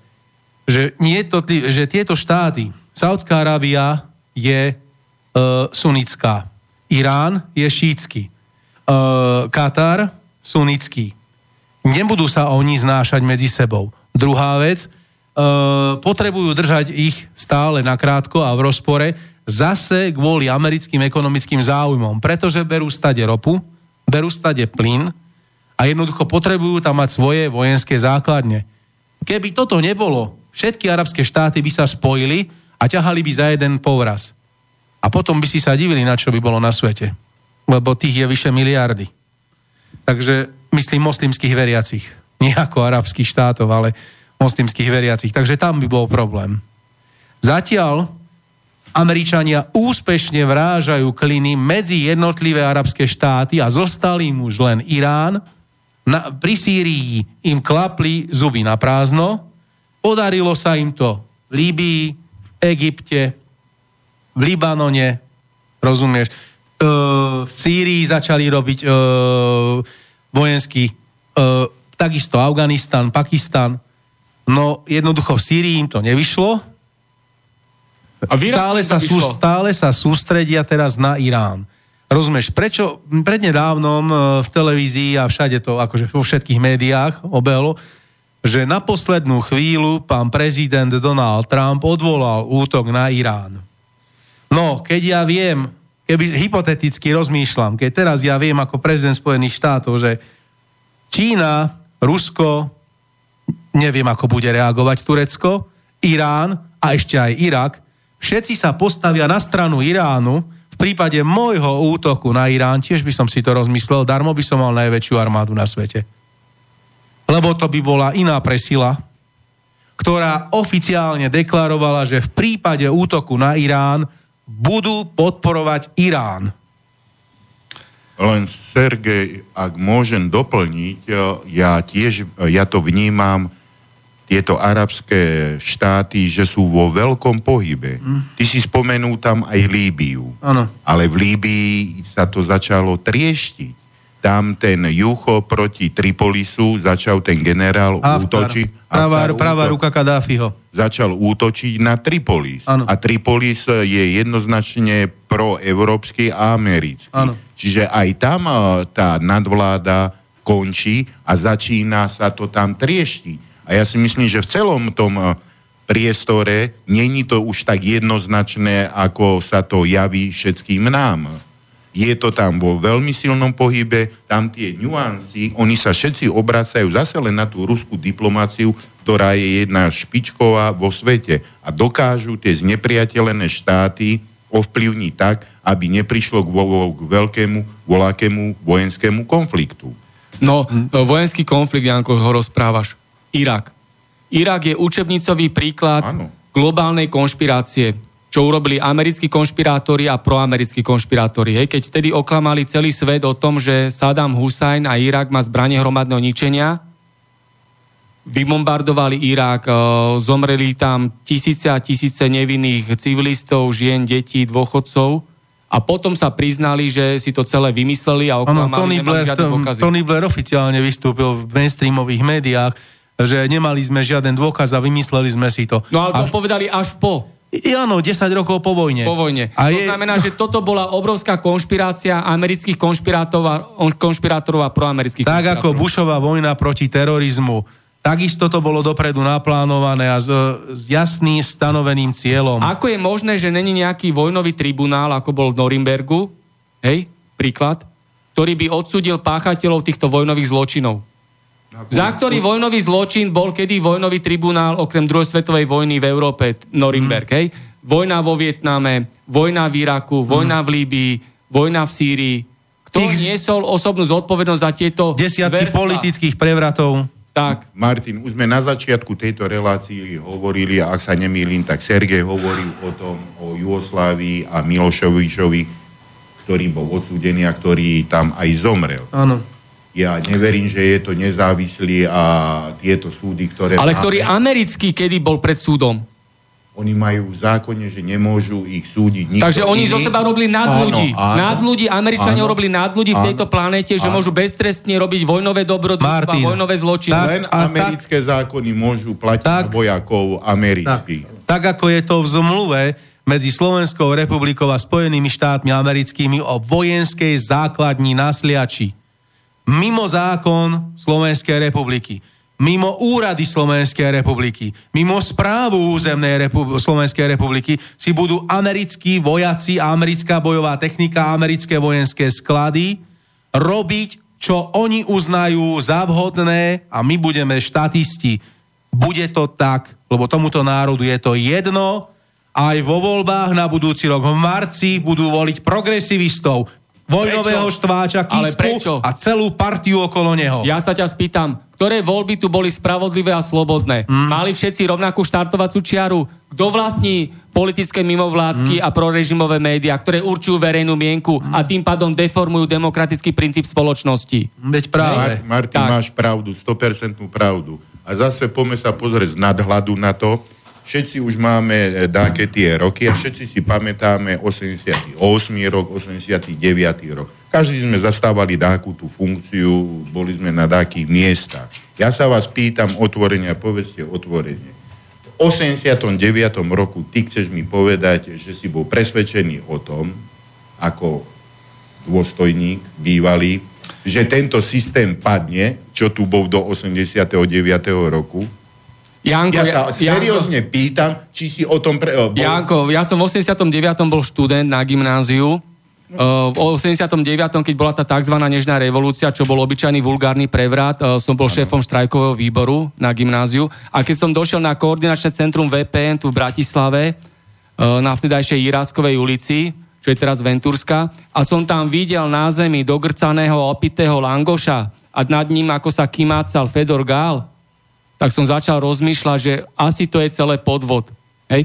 A k tomu ti poviem, že ako čerstvý držiteľ občianského preukazu o roku 1987 ako 15-ročný som založil v ilegalite občianskú komisiu na ochranu demokracie a stredisko na dokumentovanie zločinov skorumpovaných politikov. Už vtedy ako 15-ročný za eštebáckej totality.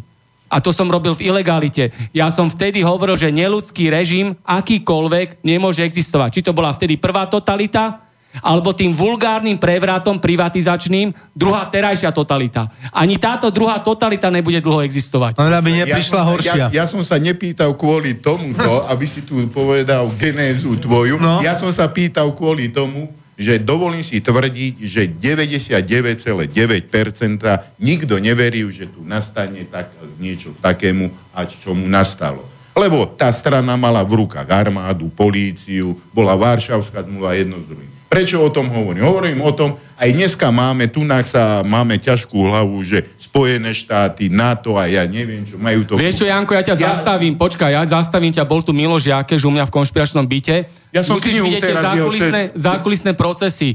V tom 89., keď bol tento privatizačný a mocenský prevrat, by nebol bez toho, keby sa ho nezúčastnila komunistická oligarchia, Havlová mafia a eštebacká nomenklatúra na čele so šéfom Eštebe Lorencom. Hej? Tam oni mali v Národnom fronte, lebo to nebola len komunistická strana Československa, to bol aj Národný to front. Hej, oni tam už mali svojich hej, slobody, no. už, tam, už tam mali svoje štruktúry vybudované, to už bolo len sprievodné divadlo, toto, že tam Zase to bolo dopredu na plánu, áno. Že Martin. to bolo s požehnaním tajnej služby, tajnej policie EŠTB a americkej tajnej služby CIA, že Havel už bol dopredu daný, že bude prezident, že Čalfa, Hegenbad a Mohorita, komunistickí pohlavári to už mali dohodnuté s Havlovou mafiou. Martin, počúvaj, teraz ja už som tu spomenul, bol som na dovolenke. A na dovolenke človek má času aj na seba. No tak som si zobral, poslali mi priatelia z Prahy, môžem otvorene povedať, Pavel Pilný, priateľ mi je, ktorý napísal knihu od týmto človekom, o ktorom hovorí s Jakešom. Teraz vyšla na trhu. Skúsi ju kúpiť, stojí 299 e, českých korún a Jakeš tam otvorene hovorí o celom tom procese v tom 89. roku.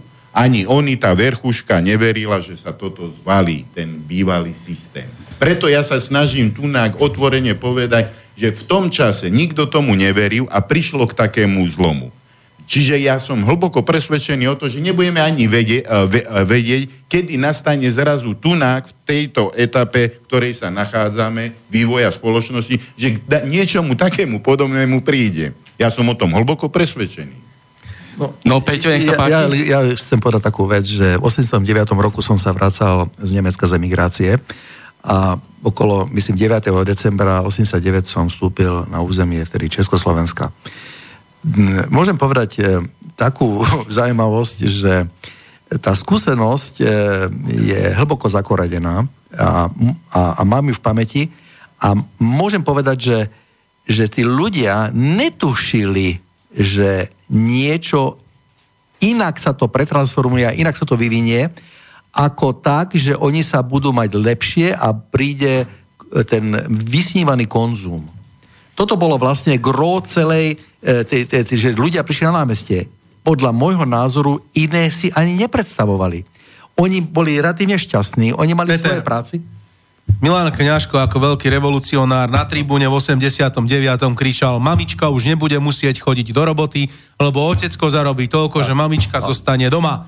Tak. To povedal, bolo to v televízii, hneď potom vykvorte koridor. Tak. Potom vystúpil Budaj a povedal, my sa budeme mať lepšie. Tým ľuďom nebolo povedané, idete a bude kapitalizmus. Ano. Idete a rúcate socializmus. Idete a prídete o sociálne istoty. Tak. Tým ľuďom bolo povedané, budujete raj na zemi. Sergej, to boli mediálne manipulácie, hej? Veď to sa ti snažím hover, povedať, si, že zaplatené, naplánované, zorganizované. To znamená, že mediálne manipulácie, a, demagógia, a, a, a, propaganda... A z toho sú tie obrovské, uh, obrovský rad e, smerom uh, do Heimburgu, aby si nakúpili televízory. Však v Bratislave uh, tam pri dvoch levo bola predajňa. Tam stáli v noci ľudia, aby si mohli televízor kúpiť nejaký farebný. Takže ten konzum bol obrovský. No stačí si vypočuť konzumu. znovu Havlov prejav ako prezidenta novozvoleného Československa Slovenskej socialistickej republiky ešte vtedy, kde hovoril, že nebude žiadna... Áno, skladal, skladal, Havel, Havel skladal slub na Československú socialistickú republiku, hej, takže potom spáchal vlasti zradu. Áno, ale v mene Československej socialistickej republiky. To znamená, že potom spáchal vlasti zradu, keby sme to zobrali po právnej stránke, ale jeho prejav bol o tom, že nebude žiadna nezamestnanosť, že tu bude blahobyt, že bude všetko miliónkrát lepšie. Takže keď toto ľudia počuli, že nový pohlavár toto rozpráva verejne, tak tomu uverili. To je tá demagógia, propaganda a dezinformácia. Havel prvý šíril hoax. Martin, máš pravdu. No. Môžeme len s tebou Dobre, chlapi, vrátime sa ku geopolitike, je posledná štvrťhodinka a máme ešte dve veľmi zaujímavé témy. Juhočínske more a Kurilské ostrovy. Juhočínske more začína vrieť. Čína ho mení na svoju námornú základňu. Juhočínske more je o tretinu väčšie ako Stredozemné more a rozprestria sa medzi Tajvanom, Čínou, Filipínami, Kambodžou, Vietnamom, Indonéziou, Malajziou a Brunejom. Tieto krajiny vedú vzájomné územné spory a aj so Spojenými štátmi americkými, pretože zmluva o obrane viaže USA poskytnúť vojenskú pomoc v prípade napadnutia Tajvanu a Filipínam. Juhočínske more predstavuje jeden obrovský spor v medzinárodných vodách. Je tam zainteresované aj Japonsko, pretože Juhočínske more je strategicky extrémne dôležité hneď z niekoľkých dôvodov. Je to významná obchodná trasa, ktorá spája veľmi silné azijské ekonomiky, Čína, Japonsko, Južná Korea, Tajvan a ďalej sú tam obrovské ložiská ropy a zemného plynu. Ďalej je to aj významné miesto ťa, lov, lovov, úlovkov rýb. 10% svetového úlovku rýb je z juhočínskeho mora. Čo si o tom myslíte, ako sa bude vyvíjať situácia v juhočínskom more a kto tam vyhrá? Kto to nakoniec vyzobere celé? Martin, to je veľmi jednoducho, že kto to tam vyhrá. Ja by som skôr povedal, že Spojené štáty americké majú svoje desiatky vojenských základní v Japonsku, svoje vojenské základne, Japonsko ináč okupované Spojenými štátmi, takisto majú desiatky vojenských základní v Južnej Koreji a majú svoje vojenské základne na ostrovoch v Tichom oceáne. To znamená, že z týchto vojenských základní sú kedykoľvek schopné pružne reagovať na Rusko alebo na Čínu. A keď si Čína teraz urobí takisto svoje vojenské základne priamo či už na umelých ostrovoch, ktoré jednoducho umelo urobí, alebo na tých, ktoré existujú, tak sa im to logicky nepáči, pretože sú schopní sa brániť proti ich agresii. Rozumieš? Čiže oni rozmýšľajú stále imperialistickým spôsobom. O tom to je, o ničom inšom. Niečo k tomu, Janko, Peťo? Alebo vrhneme sa na tie kurily? No ja by no, som... Ešte, ja by len toľko k tomu dodal. Tam je podľa mňa skúšanie jednotlivých štátov ramena. Lebo tam je boj o nerastné bohatstvo Človek sa musí zasmiať nad tým si spomenúť tú Tajván. Vieme tú históriu, Tajván bo patril Číne. Je ten boj tam stále, tá Čína si nárokuje o tento ostrov. Ako to skončí, neviem, ale môj odhad v tejto problematike, ktorý, o ktorej sa tu bavíme, asi Čína bude mať navrh. Lebo tá bude je ekonomicky silná, začala byť veľmi silná vojensky, bude veľmi dôležité teraz ako Vietnam, lebo to netreba zabudnúť na Vietnam, ten má takisto dosť veľký počet obyvateľov a ekonomika, aj keď o nej sa málo dočítame, ale rastie a je stabilizovaná. Čiže tam bude skúšanie takých ramien, kto koľko môže z toho koláča uchmať. A čo si myslíte na niektoré informácie, ktoré medializovane kolujú, že Čína eh, hospodársky, nábožensky, etnicky, kultúrne nezostane ako celok. Že je tam ten dezintegračný proces veľmi silný, eh, že ten Peking to neudrží, tie obrovské kontrasty medzi, lebo Čína je však samozrejme je to obrovská krajina, eh, žijú tam rôzne komunity, rôzne etnika, rôzne náboženstva, rôzne hospodársky vyspelé oblasti, vydrží Čína ako jednotný štát, alebo Čínska ľudová republika sa rozpadne. Čo ja, si myslíte o tom? Ja ti položím proti otázku. A ty si vieš predstaviť, že by niečo k takémuto došlo v Čínskej ľudovej republike, že by sa to rozvalilo? Vieš si ty predstaviť miliardu a pol obyvateľstva, že začne po svete kolovať. Janko... Sami, sami Američania nemajú záujem o to, aby sa niečo takéto stalo. Janko, ja ti zakontrujem. Vedel by si si v roku 1981 predstaviť, že sovietský zväz sa rozpadne? Nie. No, to je odpoveď. Sergej, čo k tomu? Pokiaľ bude oficiálne pri moci komunistická strana Číny, nikdy k tomu nedôjde.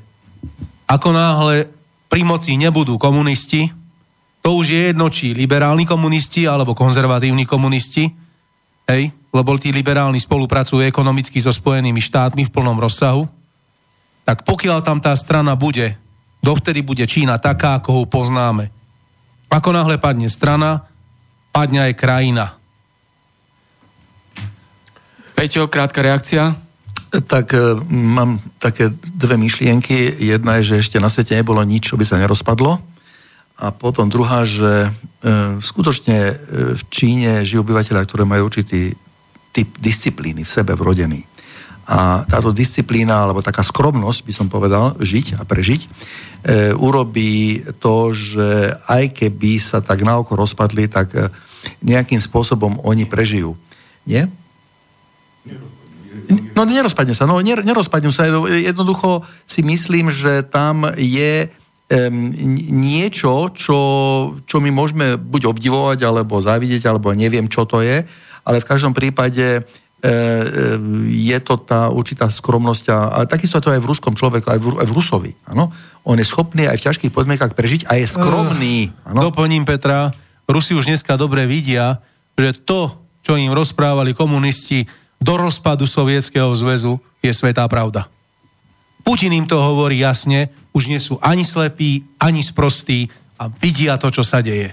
A oproti, a ešte ťa doplním aj, oproti Spojeným štátom, kde ľudia sú rozhýčkaní, konzumom maximálnym, sú rozkysnutí. Čiže ja keď pozerám nejaké zábery z Spojených štátov pod 120 kg alebo 140 kg, tam ani je nikto tam, ja neviem, kde berú tie mladé modelky, čo v Bejvoči tam chodia, to sú asi nejaké importované z Polska alebo zo Slovenska, hej, to tam prejdú v plávkach akože pro forma, to všetko pretučnele, ten národ, e, národ, nemôžeme hovoriť o národe, to je vlastne, e, lebo tam národ nie je, ale... Zmes ľudí. To je zmes ľudí, ktorí... Hovorí jedným jazykom, ktorí sú, oficiálne. Áno, ktorí sú rozhýčkaní tým konzumom. Áno, to je celé. Do... Dobre, ešte k tomu... Nie, ja by som k tým kurilám chcel teraz no, povedať počkaj, ešte. Ideme som... na tie kurily, ja k tomu poviem zo pár faktov, aby e, ľudia, ktorí počúvajú, e, si pripomenuli skutočnosti súvislosti. Kurilské ostrovy, je to už dlhé roky spor medzi Japonskom a Ruskom. Japonsko stále považuje Kurilské ostrovy za svoje územie. Ostrovy sa nachádzajú v oblasti bohatej na ryby a má podmorské náleziska ropia zemného plynu ako aj ložiska zlata a striebra. Tento spor o Kurily bráni ukončiť vojnový stav medzi Japonskom a s Ruskom z druhej svetovej vojny. Pretože medzi Japonskom a Ruskom je od druhej svetovej vojny stále a iba len dočasné prímerie. Vojnový stav trvá naďalej medzi Japonskom a Ruskom.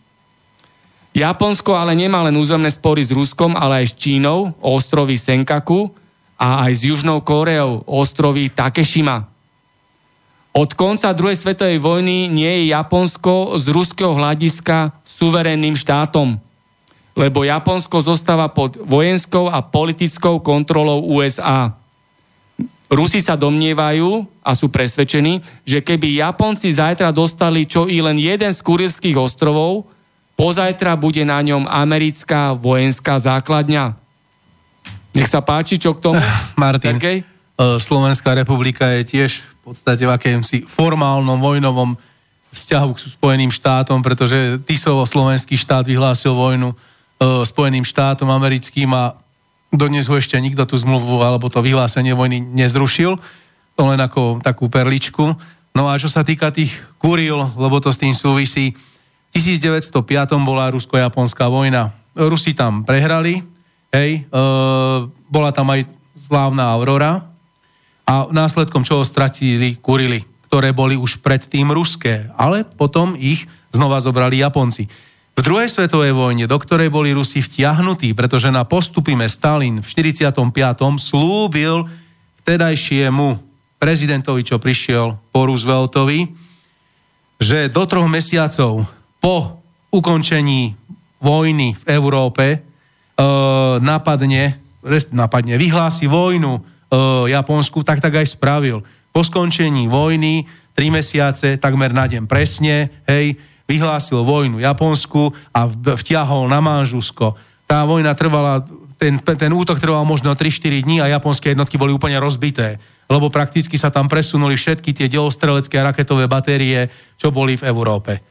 Takže svojím spôsobom Stalin dodržal slovo a Japonci e už v tom čase, aj keď vedeli, že sú napadnutí zo severu Rusmi na, Man, na Manžusku, tak e, boli bombardovaní atomovými bombami 6. augusta a 9. augusta, teda 10. augusta na Hirošimu a Nagasaki. Čiže v podstate je, môžeme sa na to dívať z prvého uhla pohľadu, Kurily boli ruské, ukradli im ich Japonci v tej vojne ukradli. Bola to vojnová korisť v, v rusko-japonskej vojne, následne v druhej svetovej vojne o, o ne zase prišli, Kurily sú proste ruské. To by sme mohli ísť do nekonečna, lebo v 51. bola tzv. San Franciská konferencia v Spojených štátoch a tá stanovila určité pravidlá pre e, vojnové koristi a vojnové územia. Rozumieš? Janko, nech sa páči. Martin, to je tak zložitá otázka, že určite mi na to tu neodpoviem, neodpovieme, lebo sami politici a snažia sa o to už viacerí, nie len teraz Putinová administratíva, dohodnúť sa e, s Japoncami na tomto probléme a vlastne ukončenia vojnového stavu. Ale jedno je tu predsa pozitívne, že chce aj jedna strana, aj druhá strana sa dohodnúť. A zatiaľ prišlo ku kompromisu, že Rusi, ruská strana nedá Kurili ani čas Japonsku, ale dohodli sa, že táto oblasť bude voľný obchodný priestor, kde bude obchod medzi Ruskom a Japonskom vo veľkom frčak. Už to je pokrok a je to také víťazstvo. Takže musíme čakať a verím tomu, že určite dačo príde k dohovoru a dokážu, lebo ten, takisto ten premiér japonský uh, je naklonený na dohodu. Dobre, ešte aj, aj, krátko, to, aj, aj, to, aj to je znakom toho, že Rusi skutočne sú veľkí diplomati. A zabránili už viackrát um, možno aj svetovej vojne. Takže pozor na to, to, to sú veľmi vážne veci a tie ataky, ktoré voči ním ako teraz e, vystrelujú, tak e, keby boli re, reagovali inak, tak už konflikty tu máme. Zase je to len známka veľkej diplomacie. Tak, to bola otázka Kuril, Kurilské ostrovy. E, prišiel mi mail, dosť dlhý, tak ho poviem v skratke. Posluchač Ivan píše, že e, ten raketový komplekt e, S-400, čo kupuje Turecko, kupuje Turecko preto, aby e, následne odstúpila dokumentáciu a technológiu USA, že Američania už majú pripravený expertný tím, ako náhle dojde táto S-400 z Ruska do Turecka, to rozoberú, celé to prekútrajú, aby poznali systém fungovania S-400, že to je skutočný dôvod, prečo Turecko kupuje S-400, aby sa Američania zmocnili kompletnej dokumentácie a technológie S-400. Na Čo to, si o to myslíte? Na to je jednoduchá odpoveď. Rusi už majú S-500 a plánujú S-600. Takže kľudne. To je ako keby som sa ja dneska zmocnil fungovania muškety zo 17. storočia. Prúdne, super, už je gulomet. Čiže vieš, čo chcem povedať. Otázka je, že či Turecko je tak naozaj prístupné Spojeným štátom americkým? Ja si myslím, Martin, že toto neprichádza k úvahu, nakoľko tí špecialisti ruskí tam budú veľmi dlho, aby naučili v prvom rade obsluhu. Není to jednoduché. A zase Rusi, už tu bolo povedané, že nie sú blbí, že tá diplomacia je tak ostrielaná vo svete, že majú to očistené, E, ono, pri kúpe takej, takýchto zbraní je celý balík opatrení. E, nezabúdajme, že e, to nie je obyčajná zbraň, je to strategická zbraň. V tom prípade tam idú experti a idú tam, a, tam sú určité kódy a určité systémy. To znamená, že tie e, sa nedajú len tak narušiť a je tam, sú tam, je tam dozor nad, do, dozor nad, nad celou tou, celým týmto balíkom veci, ktoré sú vlastne dodané k tomu. To znamená, že nie je to taká jednoduchá záležitosť, že ju zoberať, začnem rozoberať. To zase určite nie. Tak, a sme vo finále dnešného konšpiračného bytu číslo 94.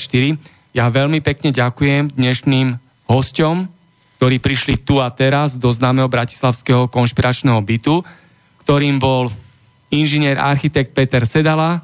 Áno, lúčim sa s vami, ďakujem, že som tu mohol byť a v podstate len jedným slovom, že neuveriteľné, že dožil som sa také doby, že, že zažijem takúto cenzúru, ako je dneska a takúto dobu. Som si myslel, že po tom 89. že to bude lepšie. Takže to je len tak skrátka. A že opäť bojuješ proti totalite. A opäť som nahral si takým disidentom. Ďakujem pekne, Peťo. A ďalším hostom bol inžinier Sergej Kováčik, stredoškolský učiteľ, geopolitik, bezpečnostný analytik a bývalý vojak zo Zvolená. Ďakujem ti za pozvanie už deviatýkrát a ďakujem veľmi pekne aj poslucháčom, ktorí si našli čas a vypočuli si nás. Ďakujem aj ja, Sergej. A tretím hostom bol Jan Kašica, tajomník oblastného výboru Slovenského zväzu protifašistických bojovníkov zo Zvolená. Ďakujem za pozvanie a ja prajem, aby prežili sme pekné leto v miery a aby to, o čom sme sa tu bavili, neprišlo k takému vojenskému nešťastiu. Áno, Janko, s tým súhlasím aj ja. A od mikrofónu sa lúči Martin Bavovár, novinár, redaktor a moderátor z konšpiračného bytu, štúdia Bratislava, Rádio Slobodný vysielač. Táto relácia vznikla za podpory dobrovoľných príspevkov našich poslucháčov. I ty sa k ním môžeš pridať. Viac informácií nájdeš na www.slobodnyvysielac.sk Ďakujeme.